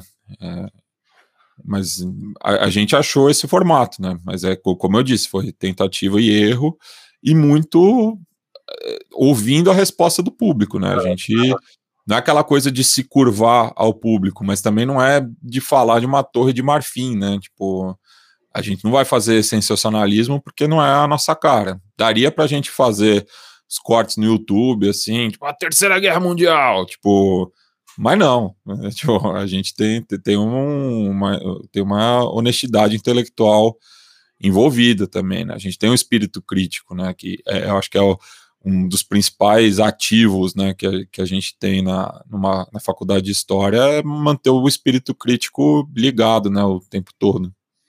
Total. Tem, tem, tem a, a Hanna que fez duas perguntas que eu quero saber a resposta. Quando hum. Fronteiras volta e, cadê? Qual que é? O Atila. Qual que é a relação do Atila com o xadrez? Eu, eu, eu, acho, que eu acho que eu nem sabia muito, porque o Tanguy virou o consultor do Casimiro. e o Atila. então, então você tem relação com as pessoas mais populares aí do momento. Conta aí. É. é, aquele, aquele negócio né, de seis graus de separação, né? Eu é, tô, eu tô a um grau do Casimiro. Mas o, é, o Atila foi o seguinte: ele foi entrevistado no repertório do começo de 2020, quando já estava começando né, a, a pipocar. Aqui, a pandemia. É, quando estava começando, aliás, as primeiras notícias vindas da China. E ele. Hã? Antes de 13 de março ali? Foi, foi. Ele, ele deu entrevista para o repertório em janeiro. Ele acho que ele foi o primeiro convidado do repertório em 2020. Se não foi o primeiro, foi o segundo, assim. Saquei. E eu. E daí o, o repertório a gente meio grava quando dá, né? É, e principalmente quando a agenda do, do convidado permite. Sei então, como é. É, você tá, tá ligado. Então, tipo, nessa entrevista eu não pude participar, porque, sei lá, meu filho pequeno, tudo, muitas vezes. São Paulo. É, são, então o Felipe, vários episódios do repertório, o Felipe grava sozinho, não é porque eu não vou com a cara do convidado, é porque muitas vezes não dá para articular as três agendas, né? E às é... vezes você tá com a cara do convidado. Não, não, isso aí, isso aí não, não, não, nunca rolou. é... Brincadeira. Até porque, até porque a gente geralmente convida a gente que a gente gosta, né, e quer trocar ideia. A gente não vai também falar com a pessoa, sei lá, é, é, a gente quer justamente são pessoas que a gente admira, né? Que a gente quer ouvir mais, justamente. Agora eu fiquei curioso, nesse papo o Atila avisou, vai dar, vai dar ruim? É, o, o Atila já tava dando a, a letra, assim. Ah. E, e, daí, quando justamente a, a, a, OMS declarou né, o estado de, de, de pandemia, aí meio que o Atila meio se voluntariou a fazer um programa especial sobre a, a, a pandemia, né? Porque ele também ouvia a gente, é amigo do, do, do, Felipe, e daí é muito doido, né? Porque, tipo, eu, eu, eu, eu não conheço o Atila pessoalmente, mas do, durante 2020 e 2021, ele era uma das pessoas que eu mais falava, mas sempre é, remotamente, né? Jeito aqui. É, como a gente está agora.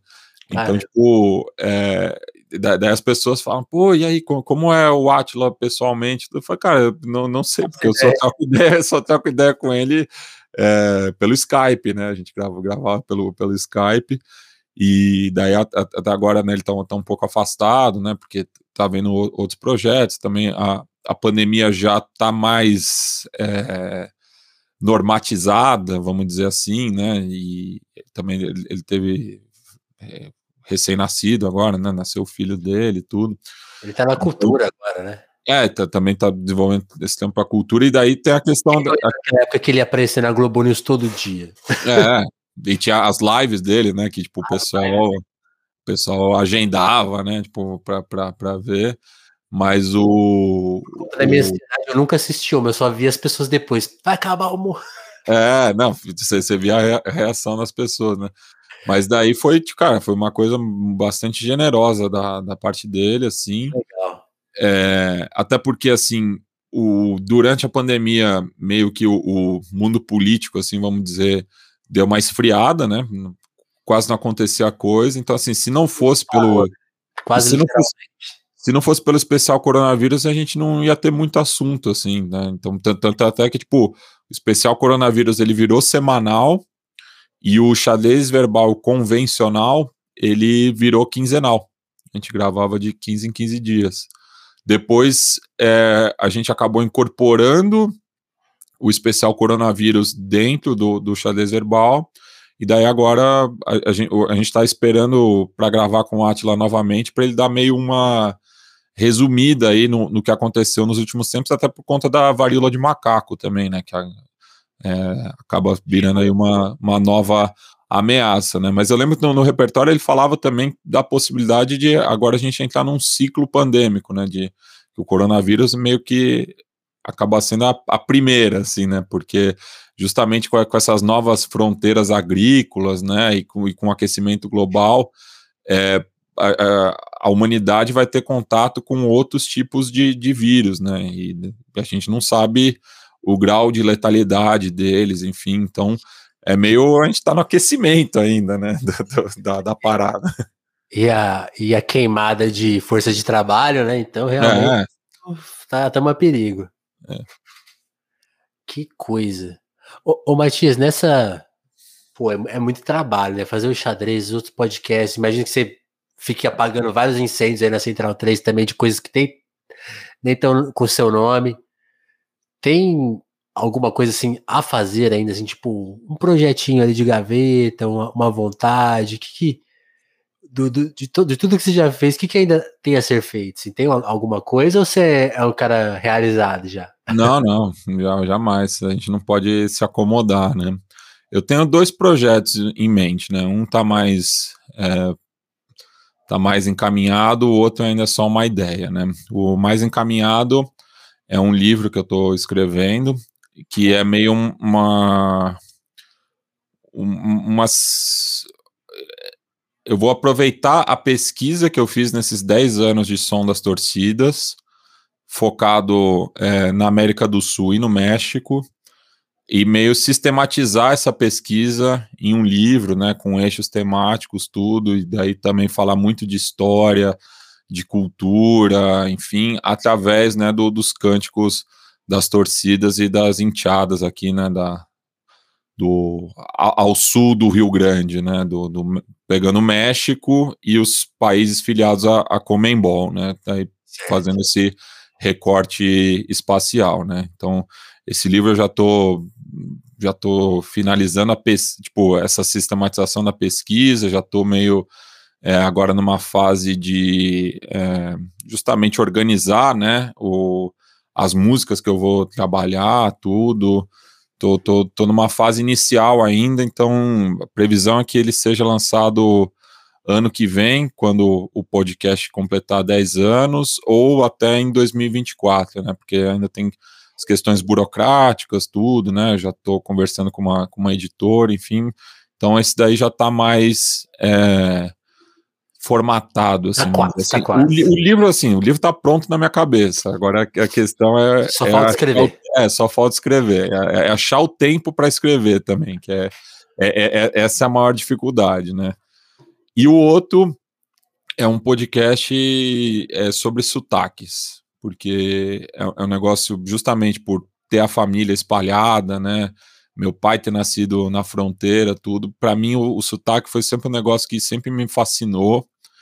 É, é, é, é uma coisa assim que eu, eu, tenho essa curiosidade. Eu começo a ouvir uma pessoa falando, eu, eu tento identificar da onde é sotaque, é, por conta das gírias que ela fala, do jeito que ela fala, assim. Não é uma questão de estereotipia, né? Até porque você acaba treinando o, o ouvido, né, para ver essas sutilezas, né, por exemplo, o pessoal costuma se referir a sotaque é, nordestino, sotaque sulista, não existe isso, gente, não, não tem um, o sotaque nordestino não, não, existe, você tem diversos sotaques nordestinos, inclusive dentro de um mesmo estado você tem sotaque, aqui em São Paulo mesmo, né, porra, a cidade de São Paulo é um universo de 11 milhões de pessoas, e você consegue é, rastrear assim, muito, muito, muita da, da identidade da pessoa, da onde ela veio, de, enfim, classe social, religião. Pô, você fala porta aqui, você já sabe tudo. É, pois é. Em São Paulo, interior de São Paulo, vem essa coisa também, o sotaque caipira. Cara, o Piracicaba, por exemplo, que tem um. É praticamente um, um dialeto, assim, né? Porque o, o Piracicabano ele tem um jeito muito diferente de falar do resto do estado inteiro. Ele, a própria torcida do 15 de Piracicaba brinca com isso, né? Tipo, eles têm lá todo um cântico justamente com as expressões que eles usam, o jeito, né, do, porque o, o R de Piracicaba, ele é mais retroflexo do que do estado inteiro, assim, porque o cara é porta, é, tinha um colega na faculdade, o Catatal, velho, de vez em quando precisava de uma tecla SAP para entender o que ele estava falando, assim, porque eu, é muito só, carregado.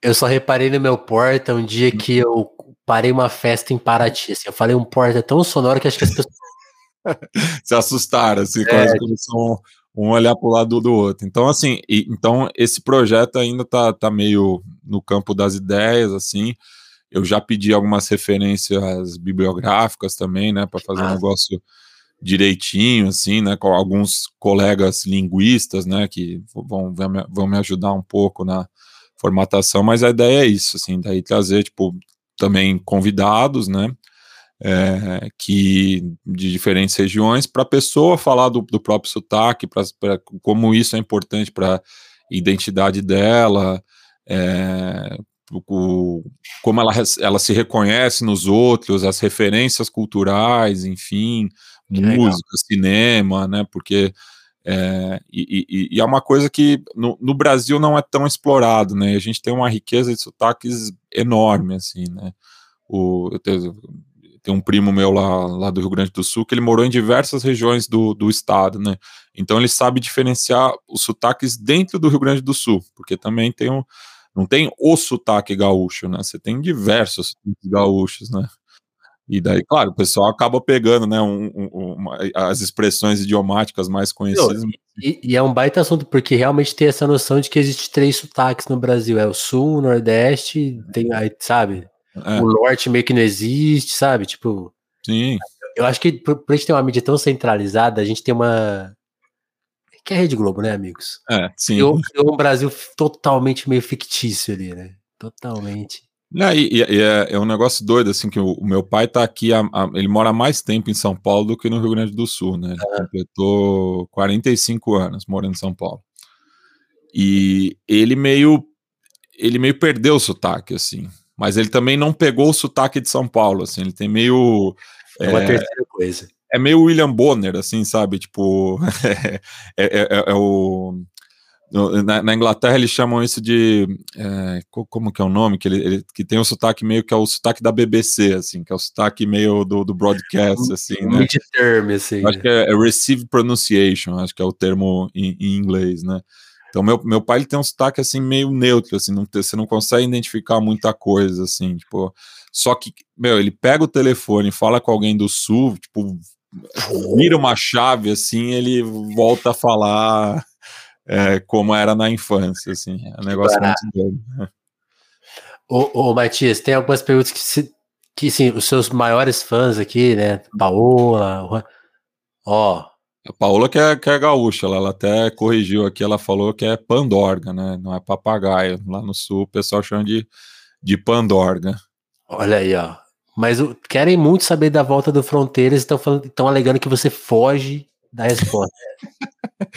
Cara, o Fronteiras é o seguinte, assim, eu acho que foi o, o, programa mais afetado pela pandemia, até porque eu e o Felipe a gente gosta muito de produzir o Fronteiras, de, de fazer o programa, né, tipo, e é um programa que ele, ele é até mais trabalhoso do que o, o xadrez verbal, né, porque o xadrez verbal meio é, é, piloto automático, assim, né? né de uma semana para outra, a gente faz o compilado das notícias, tudo, é meio que tá, é o que tá, é o hard news, né? Tipo, é, é, é o que tá em jogo. O Fronteiras não, Fronteiras a gente tem que meio, pô, cara, pegar 5 mil anos de história e resumir em duas horas de programa, assim. Um pouquinho mais difícil. Então a gente pega, cara, a gente volta a estudar, né? Porque assim, é, e também a, a, faculdade de história, ainda mais a graduação é quatro anos, né, em teoria. É, eu fiz em quatro e meio, cinco e meio, sei lá. Também peguei greve pra caramba, né, essas coisas, mas assim, é, não dá conta, né? A faculdade de história não, não, não dá conta. A gente, por exemplo, história da Ásia era uma matéria opcional Putz. e até o meu quarto ano de graduação não tinha professor, não, não era oferecida. Quando chegou o professor, ele era especializado no espaço pós-soviético, então não, não ia falar da, do leste da Ásia, do sudeste do subcontinente indiano, enfim. Então, é, a, a, formação em história ela não é completa, né? Então, também não dá, né, para você aprender a história do mundo em quatro anos. Então, você acaba tendo só algumas coisas assim. Então, a gente é, tem coisa que a gente volta a estudar e tem coisa que a gente parte do zero, assim. Cara, por exemplo, vai falar, a gente fez o, Fronteira sobre Ruanda. Eu não, não vi Ruanda na faculdade, né, passa muito por cima, então a gente tem que ir lá atrás, porque assim, Ruanda a gente conhece basicamente o, o período belga, né, a colonização belga, reflexo ali do, do, do Congo, e o, a questão do, do, genocídio de 94, né? Então, mas a gente tem que voltar lá atrás, tem que buscar bibliografia, e daí não tem pouca coisa em português também. E, e não, tem nada, né? A gente, é, então a gente dá, dá, dá os pulos, assim, né? Mas é, então é, é, é um programa que ele é, ele é trabalhoso e justamente durante a pandemia a gente não estava dando conta assim, não, não tinha nem como começar a pensar, né? Mas a gente está querendo fazer alguns programas para servir meio aí de aperitivo para a Copa do Mundo. Aí, gente, meu, É, só que a gente ainda não sentou para conversar, assim, é, é, também é uma ideia que está aí no ar, é, é, mas a gente precisa, eu, eu preciso sem, meio conversar com o Felipe para a gente meio fazer a divisão de tarefas, pensar nos programas, é, para a gente decidir entre a gente quais programas que a gente Nossa. quer fazer. Assim, um, um, que eu quero muito fazer é sobre o, o Canadá, porque o Canadá vai voltar para a Copa do Mundo, né? É, minha irmã é, teve agora, nasceu meu sobrinho que é canadense, né? Então, e tem, e tem o pessoal do, do, do, Canadá agora, né? Que tem um podcast também. Eles me mandaram um livro sobre a história do futebol canadense. Então tem essa questão também, né? Tipo, os nossos ouvintes eles ajudam muito a gente de diversas formas, né?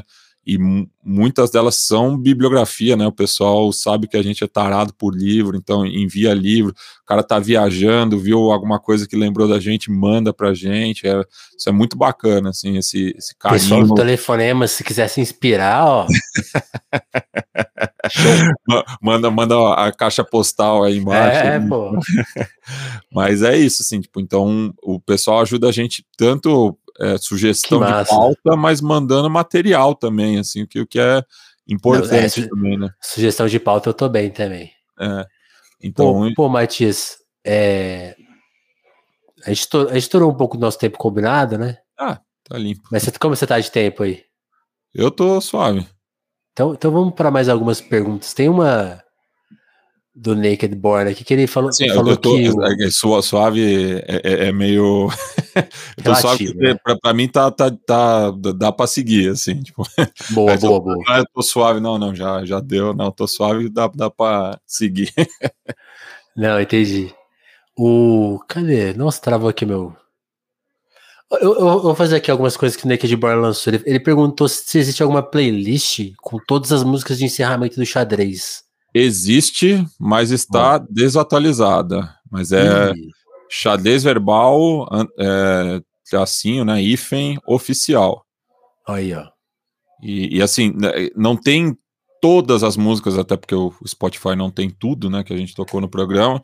Mas, por exemplo, quando não tem a música em si, eu busco alguma coisa parecida ou que dialogue com, com aquela música para estar tá lá no, na playlist. Mas é, a última vez que eu atualizei ela foi no começo desse ano. Então tem, acho que tem uns 4, 5 meses aí de, de defasagem. É. Tudo bem, responde. O Naked Boy também contou aqui, comentou pelo menos que o que a imitação do Bolsonaro do Medo e Delírio é inspirado em você. Caramba, isso eu não sabia. Mas que é, foi isso. Eu encontrei com o Cristiano uma vez aqui no Você estúdio. poderia dar uma palhinha aí? Cara, eu, eu, eu, eu, eu, eu saquei a, a para mim essa coisa de imitação, eu gosto muito de imitação também, né? É um, um aspecto da comédia que eu sou bem ligado. Okay, assim. Gosto muito do, do Jay Farrell, por exemplo, que é um monstro, né? Comediante americano que ele imita muita gente bem. Aqui no Brasil, né, que o, o Beto Hora é um cara que eu sempre gostei. O, o Adnet agora também, né, que é impressionante, assim. Aliás, e... o Bolsonaro do Adnet deu uma evoluída. Se você pegar o Sim. primeiro, agora tá idêntico. É. Não, mas o, o, o lance, o, o, o, difícil, assim, porque o Bolsonaro meio já, já virou, assim, todo mundo meio sabe imitar. É que o Adnet, ele pega uns caras que você nunca viu ninguém imitando, ele consegue, o Geraldo Alckmin dele, porra, é, é igualzinho, o Eduardo Paes, tipo, ele, ele conseguiu extrair, assim, um, uns cacuete impressionante. Mas para mim, a, chave, quando eu comecei. Até o Haddad ele fez, né? Que para mim é, é o Haddad, né? Que é, que o Haddad, assim, é, é, um cara meio, meio inexpressivo, assim, tem pouca coisa, assim. Ele tem aquela voz um pouco rouca, né? De professor, mas. É, mas ele conseguiu também. Mas eu, eu, eu, eu tava brisando um dia, assim, que o, é. o, o, Bolsonaro. É, tipo, é, é ele tem meio a língua não, não, é nem presa, assim, né? Mas ele tem essa, essa coisa do, do S, né? Que é meio do Pelé, assim, né? Que é uma coisa muito do, do, do, do, do sul do estado de São Paulo, né? O, o Bolsonaro foi criado no Vale do Ribeira, o Pelé na Baixada Santista, né? Então, então assim, o Pelé fala, entende, você, essa coisa, assim, né, vai pontuando, e daí o Bolsonaro é, troca o entende pelo tá ok, mas você baixa um pouco o. É, ficar um pouco mais agudo. Entende? Essa, é, tá ok? Essa coisa aí, esses vagabundos do PT. É, vocês estão querendo me derrubar, vocês estão querendo me fuder, eu e minha família. Então, tipo, é, o, o, Bolsonaro é o Pelé um pouco mais agudo, assim, né? Caralho! É. Nunca tinha pensado nesse, nessa conexão. É. E eu tava uma Olha vez aí. aqui no estúdio brisando nisso e aí saiu, assim. E, e daí eu mostrei isso pro, pro Cristiano, não sei se estão falando aí, eu não ia Estão falando que é isso, né? É, então eu não, não, não posso Mano, falar. muito bom. E, e, eu tava ouvindo o xadrez mais recente, você mandou um Lula, né? Um, nós negocia, ah, pô. É, o, o, o, Lula é um clássico também, né? Entende, companheiro, essa coisa é o Bolsonaro Dilma. é Dilma. É, tô agora muito feliz com a Janja. É, o Lula é, é, é, é, um clássico, né? Tipo... Aliás, a minha tese é que qualquer político que não é imitável nem entra no páreo, porque senão vai ser eleito. Né? É. Nem vou me detalhar muito aqui, porque tem é, que. É, é, um bom ponto, é um bom pensem ponto. nisso, pensem nisso. É. Ô, ô Matias, ainda é pra... essa coisa da imitação é muito, é muito, da. Tem, tem uma criação, assim, claro, não, não, não é o caso com o Bolsonaro, mas assim, é, tem muito um vínculo de empatia muitas vezes, né? Porque é uma coisa do carisma, né? O cara que é imitável, ele é carismático ao seu alcance, assim. Então, tipo, dentro da direita, você vê muitos comediantes de direita imitando Bolsonaro, mas meio como uma forma de querer levantar ele. Sim, né? sim. O próprio Carioca, que é um grande imitador, né, o Marvio Lúcio, mas fez aquela pataquada lá, tipo, meio virou bobo da corte, assim, né? Tipo, o cara se aproveitou da, da, da desse talento dele para encher a bola do, do presidente ali no, no, no, cercadinho, né? Então, Total. Mas tem, tem muito isso, né? Tipo, você, as pessoas imitáveis, elas são pessoas que têm um, têm um certo alcance, têm um carisma, né? Então, é, acaba criando, tipo, um cara que eu não gosto muito, assim, tipo, né, é, um cara que eu, por exemplo, tenho várias críticas ao, ao, modo como ele faz jornalismo, mas eu gosto de imitar o Milton Neves, né, porque o Milton Neves é, é um, ele é um grande comunicador, é, mas eu, sei lá, discordo de várias coisas dele, mas é, é, é, é um cara que a imitação veio, vem meio fácil, assim, tá tipo, aí tá Paula Costa nos escrevendo aí do Rio Grande do Sul, ela que é uma grande colorada. É. Pô, é, e, e, ele tem muita coisa, né? E aí já mete um merchanzinho lá, ah, já. É, daí, Pô, jogou tipo, muito no Corinthians. Brahma, a cerveja que a Ambev está mandando para o mundo. E onde você encontra a Brahma? Num sonda, tem sempre um sonda perto de você. É, tipo, porque o cara vende até a mãe, né? Tipo, o Milton Neves pagando bem. Uh, tem, tem, tem, mais alguma que você considera muito boa? Esse talento eu não sabia que tinha. As pessoas estão é. surpreendidas é, aqui, ó. Não, é que de vez em quando. Deixa eu ver a imitação que eu mando. Agora, é, o Milton Neves é uma das minhas melhorzinhas. Assim. Esse Milton eu, é muito forte. Que o Leandro e a mim brinca que, que ele fala que eu sou muitas vezes imitador de uma palavra só, né? Tipo. É, ah, e, a, e a Paula tá falando aqui, ah, me respeita, eu sou gremista, mas é que o, o, o, Milton Neves ele faz isso de propósito, ele fala o time oposto, é, ele fala, o Mauro Betting, aí um grande corintiano, é, mas... O Neto é ídolo do Palmeiras, é sempre... É, é isso aí, ele faz, ele faz essa, essas brincadeiras, mas agora, agora de cabeça até fiquei meio nervoso aqui. De... Não, é, então vamos, vamos respeitar, eu vou gente. pensar, Pô, já... sei lá. Essas duas estão muito boas já, tá bom, né? Ah, tá o, o, o, o, uma que eu tô, tô pegando. Tá trabalhando? Tô trabalhando é, é o Mano Brown no podcast, né? Ah. É, né? Que outro, outro, dia, puta, essa, essa, essa eu fiquei treinando meio assim. Que ele chegou pro Zeca Paulinho e falou: Ô, ô Zeca, cantei vida toda aí, Zeca Pagodinho, tá ligado? Aí o Zeca, pô, eu também. e daí eu ficava imaginando assim se o, se o, se o Supla fosse no, no, no, mano a mano, né? Porque são dois extremos assim do sotaque paulistano, né? Aí o, o Supla e o, e o, Mano Brown gosta de falar muito de, de futebol também no programa. Acho tem essa identificação Dois grandes santistas. É, daí fala, e aí você é Santos pra caralho, né, Supla? Daí o Supla manda, pô, Brown, eu, eu ia lá no Morumbi, né, com, com meu pai, e a gente é, torcia muito pro peixe, né, you know, tipo, porque o Supla tem essa coisa. Football is my life, soccer. É, so, you know, kid, you know. Então, I, eu, Beatles fan. da, daria, daria jogo aí se o, se o Supla fosse no mano a mano. Eu não, não perderia esse, esse episódio. Aí, ó, fica, fica a dica. É. E, e, e é, é, é, legal essa coisa do Mano Brown, porque muita gente imita ele do. Ele, ele detesta a imitação, né? Porque sempre é, fazem ele burro. E é, uma coisa muito injusta com o Mano Brown. E é, e é um não, pouco do nosso humor reacionário. Pô, pois é, né? De, de querer jogar o cara pra baixo. Eu, não, pô, respeito o Mano Brown pra caralho. É, sou... Mas, mas é, é, que tem essa complexidade. É, uma coisa que você citou muito legal é que os, os imitadores do Bolsonaro tentam jogar ele pra cima e. E aí e tem essa coisa, né? Da, de, a Jovem Pan é cheia de imitador, né? E Sim. o Marvo Lúcio acha que ele esqueceu que ele fez o Bolsonaro. Eu não esqueci. Não. E já era pandemia, eu acho, hein, quando ele sim, sim, foi, foi, no, foi auge da pandemia ali. E, e, querendo levantar a bola dele. Mas é isso. Oh. Tipo, o Rogério Morgado, acho um puta imitador também, mas nessa mesma chave também, né? Que é... Ele é fã, ele é fã do. É. É mas o, o, o falando que ele, o Rogério Morgado é o me, melhor imitador dele. E concordo, acho que ele, ele, foi o que chegou mais, mais próximo mesmo, assim, do, do timbre, né? Do, do, do jeito. E tem, e, e tem, aquele fita que imita o Ciro, né? Que o, o Ciro, que eu acho que é o mais difícil de imitar, tem um cara lá que imita bem, aquele cara. Esse eu, eu não conheço, não. Depois, se lembrar aí, né? Vou te mostrar, é o cara, é aquele cara que, que o pai dele deu a casa pro Bolsonaro. Ah, o André Marinho. Esse. Eu não, eu não vi ele imitando ainda o, o, o Ciro, mas ele é, é, ele é bom imitador também. É igual. Eu é acho igual. ele bom imitador também. Apesar também de discordar de muita, muita coisa dele, reconheço. Mas ele, ele, ele, foi na live do Ciro e ele falou assim: você tem muito talento, você vai. Tá bom.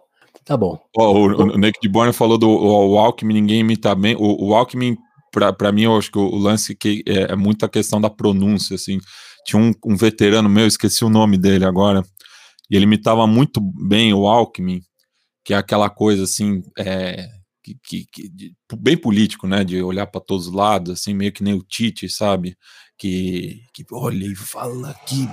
E o Alckmin é essa coisa, da, daí ele chegava, a você, mãe paulista, que tem um filho na FATEC, que você está no Fundo de Solidariedade do Estado de São Paulo. Ele é muita questão da pronúncia, assim, e, e, é, mas é meio, ele tem meio vergonha, assim, do, do, do, do sotaque, então ele tenta também é, disfarçar um pouco, assim, porque pô, o cara é de Pindamonhangaba, né, ele fala é, bem caipira, assim, mas ele deu uma treinada, assim, para falar as coisas como é elas muito... É. É muito. É. A, gente vai, a gente vai ver ele falando, mas ele, ele é. é. que agora ele também tá naquela fase que ele Tá soltando agora grave, né? Ah, e virou o companheiro Alckmin agora, né? Acho que agora ele vai falar mais, mais nervoso, assim. Vamos, é. junto com a classe trabalhadora do estado de São Paulo, levar o presidente Lula e o governador Fernando Haddad. E daí acho que agora ele vai dar uma, uma incorporada, assim, não vai se falar. Teve, teve, aquele dia que ele quase perdeu a voz lá. O é. maior trabalho, o maior líder! a voz foi indo embora. É. ô, ô Matias, voltando a você, né? Que ninguém, assim como o Zeca Pagode, ninguém canta Zeca Pagode melhor que o Zeca, ninguém pode contar melhor essa história do que você mesmo. Eu queria que você resolver mais dois pontos antes de encerrar nosso hum. papo. O seu interesse da América do Sul, a gente não detalhou muito ele. Você falou do seu pai ser ligado, ter nascido perto do Uruguai, mas, assim, falando até muito por mim, a gente cresce muito de costas para a América do Sul no Brasil, né? E você é um cara que tem isso bem resolvido. Sempre foi assim, por causa do seu pai? Você, é, você, eu, eu, você eu cuidou acho... disso com algum com cuidado mais trabalhado? A faculdade, talvez.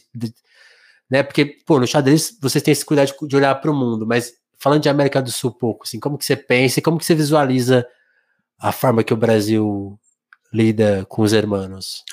É, eu acho que o primeiro ponto, assim, que antecede a, a nós, né, é a questão de, de projeto mesmo, né, o, o Brasil, até por é, ter mantido, né, um, a monarquia, né, e a unidade territorial, ele sempre foi visto também como uma ameaça para as repúblicas vizinhas, mas o Brasil também tinha uma relação de desconfiança, né, então isso ali no meados do século XIX, né, quando até criado né, esse conceito de América Latina, o Brasil ele nunca se enxergou dessa forma, e tem a questão também da, de uma certa barreira idiomática, né, apesar de ser línguas bastante parecidas.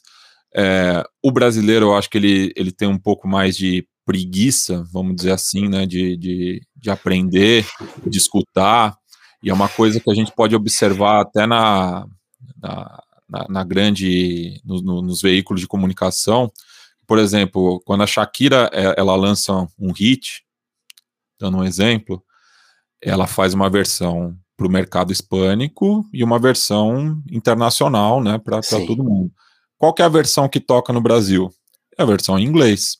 Apesar da Shakira, é, no começo da carreira, ter se apresentado em várias cidades do Brasil, ia no programa livre, no Domingo Legal, Escambau. Domingo. Domingo Legal. É, ela, ela ela, ela, por exemplo, ela, ela, se apresentou na cidade do meu avô, em Bagé, né? Que é Olha só. Na, na, fronteira com, com o Uruguai e tudo. Então, Pés tipo, descalços. E às vezes, pô, eu ouvi esse disco aí com a minha irmã direto, era, era na sequência, né? Tocava o da Alanis e o da Shakira, assim, eram os dois tocando direto lá em casa. Eu, eu dou até o ano, 1997. 97, é, 90, é pois é.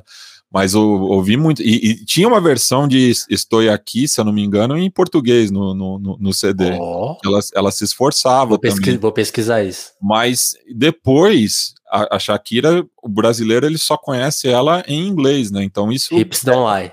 É, isso, isso, é um, isso, isso, é um dado importante, assim, né? Tipo, de, de como a gente é, perde um pouco isso, né? E, tipo, como é, a, a, bandas, né, sul-americanas, hispano-americanas, melhor dizendo, né, já que estamos dentro da América do Sul também, mas bandas hispano-americanas, elas têm muita dificuldade de é, penetrar no mercado brasileiro, né, o George Dexter, depois que ele ganhou o Oscar, ele ainda se apresentava para 200, 300 pessoas aqui, assim, um público muito pequeno para o tamanho do artista que ele virou. Depois ele foi ficando mais conhecido, tudo mais é, pouco depois que ele ganhou o Oscar, ele ainda andava na Paulista sem ser abordado, assim, né? Tipo, ele não é um, um rosto tão, tão familiar. Mas então, tipo, é, a primeira vez que eu fui para a cidade do meu pai, eu tinha cinco anos. Que me, meu, meus avós paternos eu não conhecia, eles morreram antes de eu nascer, e mesmo se eles fossem vivos, eles já tinham se mudado para Porto Alegre ali no final dos anos 70. Então, também não, não estariam lá em, em livramento.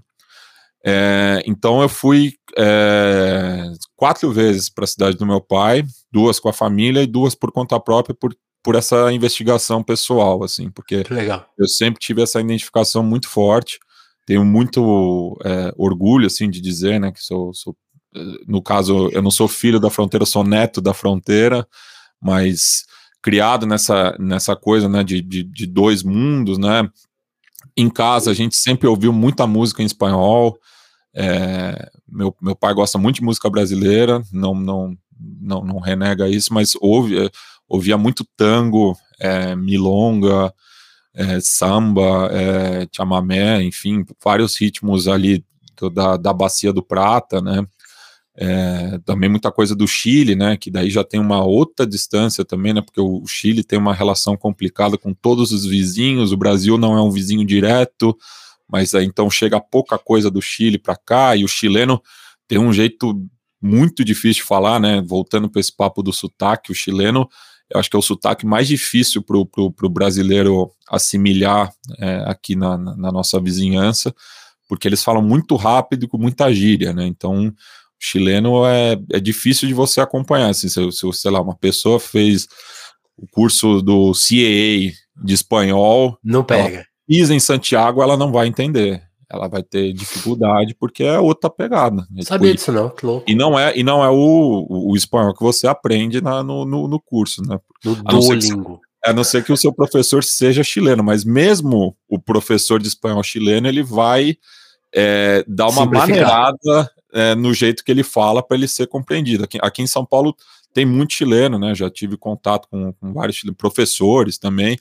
É, enfim, foi um dos países que durante a ditadura Pinochet muita gente acabou vindo para cá. Conheço filhos de chilenos, tudo. Mas esses chilenos mesmo, eles geralmente eles falam mais é, despacio, né? Tipo, porque se começar a falar, meu, ninguém segura. Então, ouvia muito isso, né? Então, é uma, é uma coisa que veio de, desde moleque, assim. Aí depois, justamente nessa investigação, descubro o, o Eduardo Galeano, né, escritor uruguai, tem até aqui a tatuagem, né, da, das veias abertas da América Latina. Aí, ó. E é, a, e é a virada de chave para mim, assim, essa, essa busca por essa. É, reforçar, né? Não é nem, nem, nem busca, né, porque faz parte da gente, né? Mas de reforçar essa, essa identidade é, latino-americana, né? De, de assumir isso para gente, porque o, o brasileiro, né, quando está no exterior, ele acha que ele é uma categoria à parte, né? Que ele não, não faz parte de uma algo maior, né, de uma outra coletividade, né? Você vê isso, por exemplo, na Flórida, né? Tipo, os brasileiros que moram na Flórida, eles se acham superiores ao, aos hispano-americanos, lá os cubanos, porto-riquenhos, enfim. O brasileiro tem esse rei na barriga um pouco, né? Não, não, não perdeu não perdeu essa majestade, assim, né? Mas a gente tá na, na, mesma, na mesma, né? Tipo, a gente é, é terceiro mundista, né? Estamos aqui no sul global. Então é uma coisa que eu, que eu é, mesmo na, na, falando propriamente da, da, das relações internacionais, da diplomacia, é, eu acho que foi muito importante, por exemplo, é, a gestão do Celso Amorim no Itamaraty por conta disso, né, de reforçar esses laços, né, com a América Latina, com a África, é, enfim, com, com o sul global, hoje, né? Hoje a gente está mais perto daquela música do Gil com o Torquato, né? Pede a benção e vai dormir. Pois é.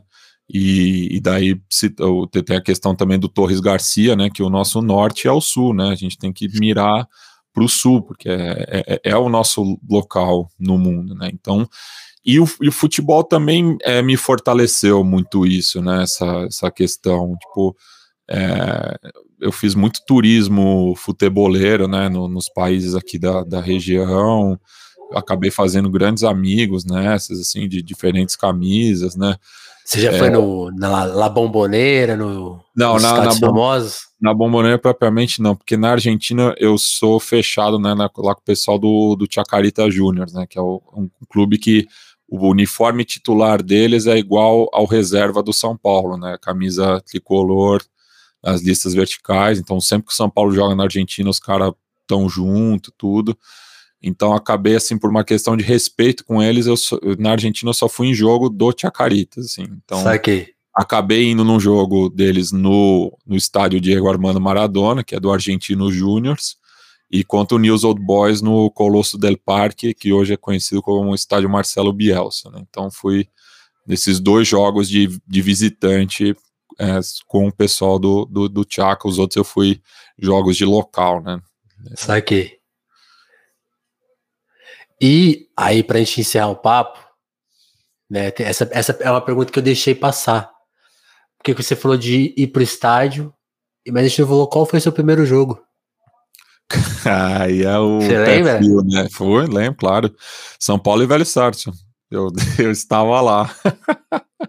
Porque é isso, né? Tipo, é como meu pai não é torcedor de São Paulo e é, eu, eu, precisava de um, de um bom argumento, né? eu lembro que eu estava assistindo a, a, semifinal com ele, né? São Paulo e Olímpia. São Paulo passou uhum. nos pênaltis. Eu fui, e daí eu meio fiz ele prometer, pô, pai, você nunca me levou no, no estádio, quero, quero ir no Morumbi, quero ver o São Paulo, tudo. Se o São Paulo for pra final, você me leva? Ele falou, daí ele meio, sei lá, falou qualquer coisa, assim, né, pra calar a boca. E daí eu fiquei cobrando. Aí fiquei cobrando, pá, tipo, não, vamos, vamos. No fim ele conseguiu um ingresso lá na, na parte baixa, a gente até acabou ficando do lado da torcida do, do, do Vélez, né, então foi um negócio muito doido também, porque na mesma noite eu vi a torcida do São Paulo, né, a Independente ali na, na arquibancada. Uhum. Era um espetáculo também, ainda não tinha toda essa proibição aqui no estado de São Paulo, né? Então tinha bandeira, tudo, pirotecnia, uma fumaça. festa maravilha, fumaça, uma doideira, Morumbi com mais de 90 mil pessoas, e do lado a torcida do Vélez, e daí para mim também bateu esse, essa, esse choque, assim, né? Porque era outro estilo de torcer, né? Os caras com o, as paráguas, né, que eles chamam, é os guarda-chuvas, né, é, as faixas eram diferentes, daí o, o, próprio fenótipo também, né? Bando de cabeludos, cara, e não can, cantando o tempo inteiro, assim, né? Mesmo a torcida do Vélez, que é uma das mais fracas da Argentina, né? Mas os caras ali, final, porra, os caras. E ganharam a Libertadores, né? E, e aquilo que podia virar um. Né? É, que podia virar um trauma, mas eu tinha mais certeza de que eu queria voltar lá pro, pro, pro Morumbi é, e ver o São Paulo ser campeão. Eu tive essa oportunidade, eu fui, estava na final contra o Atlético Paranaense, então eu vi duas finais do São Paulo jogando, uma é, que ele perdeu, a outra que ele ganhou, né? 2006 não estava, não consegui ingresso, e até meu pai colorado, né? A gente ficou quase uma semana sem se falar, porque de um jogo para o outro a gente quase saiu na mão mesmo, sério. É, porque começou, né? Brincadeira, pá, aquela coisa. Aí meu pai ele é diabético uhum. e ele tava com a unha encravada e eu sem querer eu pisei na, na unha e daí deu uma sangrada assim e daí tem diabético tem toda essa preocupação de, de, da retenção, né, de líquido, pá, e pode gangrenar tudo. Aí ele ficou puto, ele quase me virou um soco assim, eu esquivei e a gente assistiu o jogo junto, mas não, não se falou assim de, do, dos dois jogos. Quando o Inter foi campeão, eu cumprimentei ele assim bem de forma protocolar. Uhum. Aí no dia seguinte a gente trocou ideia, tudo, mas a gente ficou uma semana sem, sem se falar, assim, o bicho quase pegou, assim. Tipo. Nossa, que perigo. e, e, ok, você falou de jogos, mas tem, fora esses, tem, tem um jogo marcante, assim, tipo uma cena espetacular de estádio, e aí não precisa nem talvez ser do Morumbi de São Paulo, mas assim, a coisa mais impressionante que você viu em estádio? Cara, o, um, um dos jogos. ser no campo, né? Pode ser Sim. olhando para trás. É, um, um, um, dos jogos que eu foi muito marcante para mim também, foi um dos primeiros que eu fui, assim, mas o depois de, de 94, né, o São Paulo entrou meio numa, numa crise, né, tipo, foi eliminado pelo Guarani no Campeonato Brasileiro e ficou cinco anos sem jogar mata-mata, né, de 94 a 99, São Paulo não chegou nem no mata-mata do Campeonato Brasileiro, né? Quando ainda, ainda o campeonato era nesse formato. Teve, né? teve um ano que o São Paulo ficou em primeiro e caiu nas oitavas. Foi pro, foi pro Santos, foi nas quartas, é, foi 2002. Nossa. Esse aí eu tava ah, também, contra o Santos. mas, Esse aí eu lembro. Mas o jogo, assim, o jogo da minha vida como torcedor foi esse contra a Ponte Preta, que foi pelas quartas de final do Brasileiro de 99. São, é, esse contexto, né? O São Paulo cinco anos sem chegar nessa fase. E a Ponte Preta saiu na frente 2 a 0 no primeiro tempo. E os, os dois gols foram na, na, na, frente de onde eu estava, né? Tava na antiga arquibancada laranja, atual arquibancada sul do Morumbi. E os dois gols da Ponte Preta ali, aquela coisa, puta que pariu, né? São Paulo, pô, ficou tanto tempo fora, vai perder aí pra Ponte, caramba. E no segundo tempo, o Marcelinho Paraíba fez três gols. E, e na época ele ainda era chamado só de Marcelinho. É, e daí ele levantou a camisa, né? 100% Paraíba, tudo, daí virou Marcelinho Paraíba. Mas, cara, esse jogo foi muito foda, assim, porque. É, a emoção, né? A emoção, né? E eu ali com 13 anos, assim, meio processando tudo isso. Porque o, o jogo contra o Vélez, em 94, eu era muito pequeno ainda, não entendia direito o que estava acontecendo. Esse de 99 eu já já tinha uma leitura de jogo melhor, né? Até, tipo, compartilhei no Twitter, né, que meu, meu filho... A gente, a, a, a gente falou isso fora do ar, queria que você contasse no é, ar, essa, esse eu, momento, né? Eu levei meu filho nesse sábado, é sábado agora, São Paulo e Goiás, e eu levo ele desde os dois anos de idade, assim, pra, e, mas não, não é aquela coisa, assim, de lavagem cerebral, assim, tipo, é, mas ele já tomou gosto pela coisa também, mas. Ele, eu, ele te cobra agora, né? É, agora ele me cobra para ir. E agora ele já tá começando a entender o jogo também, porque muitas vezes eu tenho meio que mediar, assim, falar, ó, oh, aconteceu isso aqui, pá, agora, agora vai ter uma falta aí, pô, talvez vai marcar um pênalti tudo, mas nesse jogo foi a primeira vez que, que ele é, saiu um gol do São Paulo e ele comemorou espontaneamente, assim, tipo, ele não, não, não esperou, assim, que eu tomasse alguma. E, tipo, saiu. E o, e o gol de São Paulo foi um lance, primeiro, né, do, do Caleri, foi um lance muito rápido, né? O Wellington cruzou uma bola, o Caleri fez o gol assim, e ele foi tomado por aquilo, assim. E daí ele começou a reclamar também é, da cera dos jogadores, né? Que ele tava chamando de mimimi. Daí, pô, daí os caras, qualquer falta aí, qualquer falta eles ficam de conversinha, eles ficam de mimimi aí. Eu quero ver jogo, eu quero ver a bola rolando, tipo, meio já dando uma cornetada assim também. Que demais. Então, puta, isso também foi muito foda, assim, né? De essa, essa lei, essa passagem, assim, né? De, de, de acaba sendo de, de bastão, assim, mas e, e um dado curioso, que o, o, meu sogro é corintiano também, né? Inclusive tem até, o, até uma tatuagem do Corinthians. É, mas eu também achei muito foda que quando o Martim já, já tinha um ano, dois anos, tudo, ele deu um agasalho do São Paulo pro Martim. Então, respeitou, assim, também não quis entrar numas, assim. Não quis né? competir. Não, ele, ele abraçou, assim, achei um gesto muito bacana da, da parte dele. Que demais. Hum. Pô, turma, queria agradecer muito todo mundo que colou hoje, né? Pedir licença aqui pelo Matias rapidinho para a gente fazer mais uma vez o reforço, telefonemas esse podcast de escuta, de conversa independente. Muito feliz com a audiência aqui da live hoje. Todo mundo ficou aqui do começo ao fim, o Naked, a Fran, o César, a Paola, que ganhou até um recado do Milton Neves, a Viagem Atômica. Tem umas pessoas que têm nicks realmente inusitados, né? A Hannah, é, quem Aí, ó, ó, o, o, vi ah. aqui um dos primeiros comentários do, do Rafael Sanz, mais conhecido ah. como Clasher. Ó, o Vinícius, Vinícius Fabiano Neme. Porque ah. ele tá lembrando aqui da Copa América Hombre Nuevo, né? Que foi uma experiência muito foda também. Hum. Na época que eu e ele jogávamos pelo Autônomos, que a gente descobriu na internet que tinha um time chamado Clube Social Deportivo Ernesto Che Guevara, no interior da província de Córdoba, que é onde o, o a região ali que o, que o Che Guevara foi criado, né? Ele nasceu em Rosário, mas justamente por conta da asma, ele foi para o interior de Córdoba, porque dizia lá que alguma questão do, do clima, né? Que, que, que lá é mais seco, né? Então, para asmático não tem tanta umidade e tudo, então a família mudou para Alta Grácia. Mas a gente foi jogar o torneio em Colônia Carocha, que é a cidade do Rigoni, inclusive, que joga no São Paulo. a gente foi jogar esse torneio, que daí tinha vários times da Argentina, foi o Autônomos e mais dois times do Brasil, o lado B, que eu também já tinha jogado, que é o time do, dos veteranos da Fefeleste, e o Pelada de Esquerda, que é um time lá do Rio.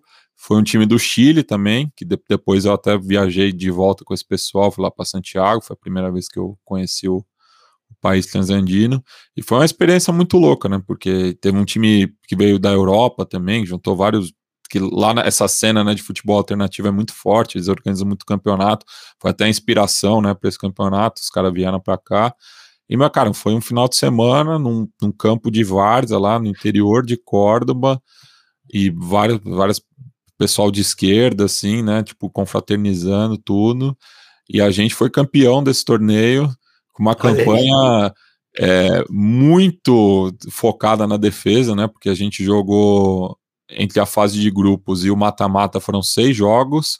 A gente perdeu um jogo, ganhou outro, empatou os outros quatro. A gente foi avançando só nos pênaltis. E fomos campeão, inclusive desbancando o time favorito lá, que era um time de Mar del Plata, o 2 de maio. E a gente ganhou dos caras na Argentina, é, e puta, fez uma puta festa ali. É, foi uma experiência foda. O, o Clasher, que já foi convidado aqui do Telefonemas, lembrando aí, o Rafael Santos. Pô, é verdade, Rafa. Agora que eu liguei o nome da pessoa. Pô, valeu demais por ter ficado na escuta. O Naked também falando aí que sempre escuta telefonemas. Muito obrigado, turma. Quem é isso? Quem entendeu a nossa missão, se puder colar no nosso apoia-se, apoia-se, né? apoia.se barra telefonemas. Tem Pix também, tá na descrição, na nossa telinha também. E é isso, telefonemas toda segunda e quarta nas plataformas de áudio e aqui no, na live do YouTube quando o convidado puder. Então fique atento aí à nossa agenda. Matias, cara, prazer te conhecer. Adorei Só o papo. Espero, que, espero que tenha curtido também. Valeu demais, cara.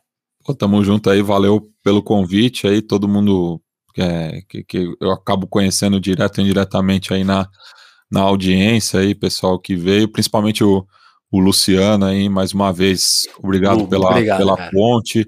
Tá também o Fabiano, Neme aí na, na escuta, ele que me enviou também um exemplar do livro dele, né, o Condor FC. Obrigado novamente aí pelo regalo. E é isso, porra, né? fortalecer aí, né, a mídia independente, a podosfera sem rabo preso aí, enfim. Boa.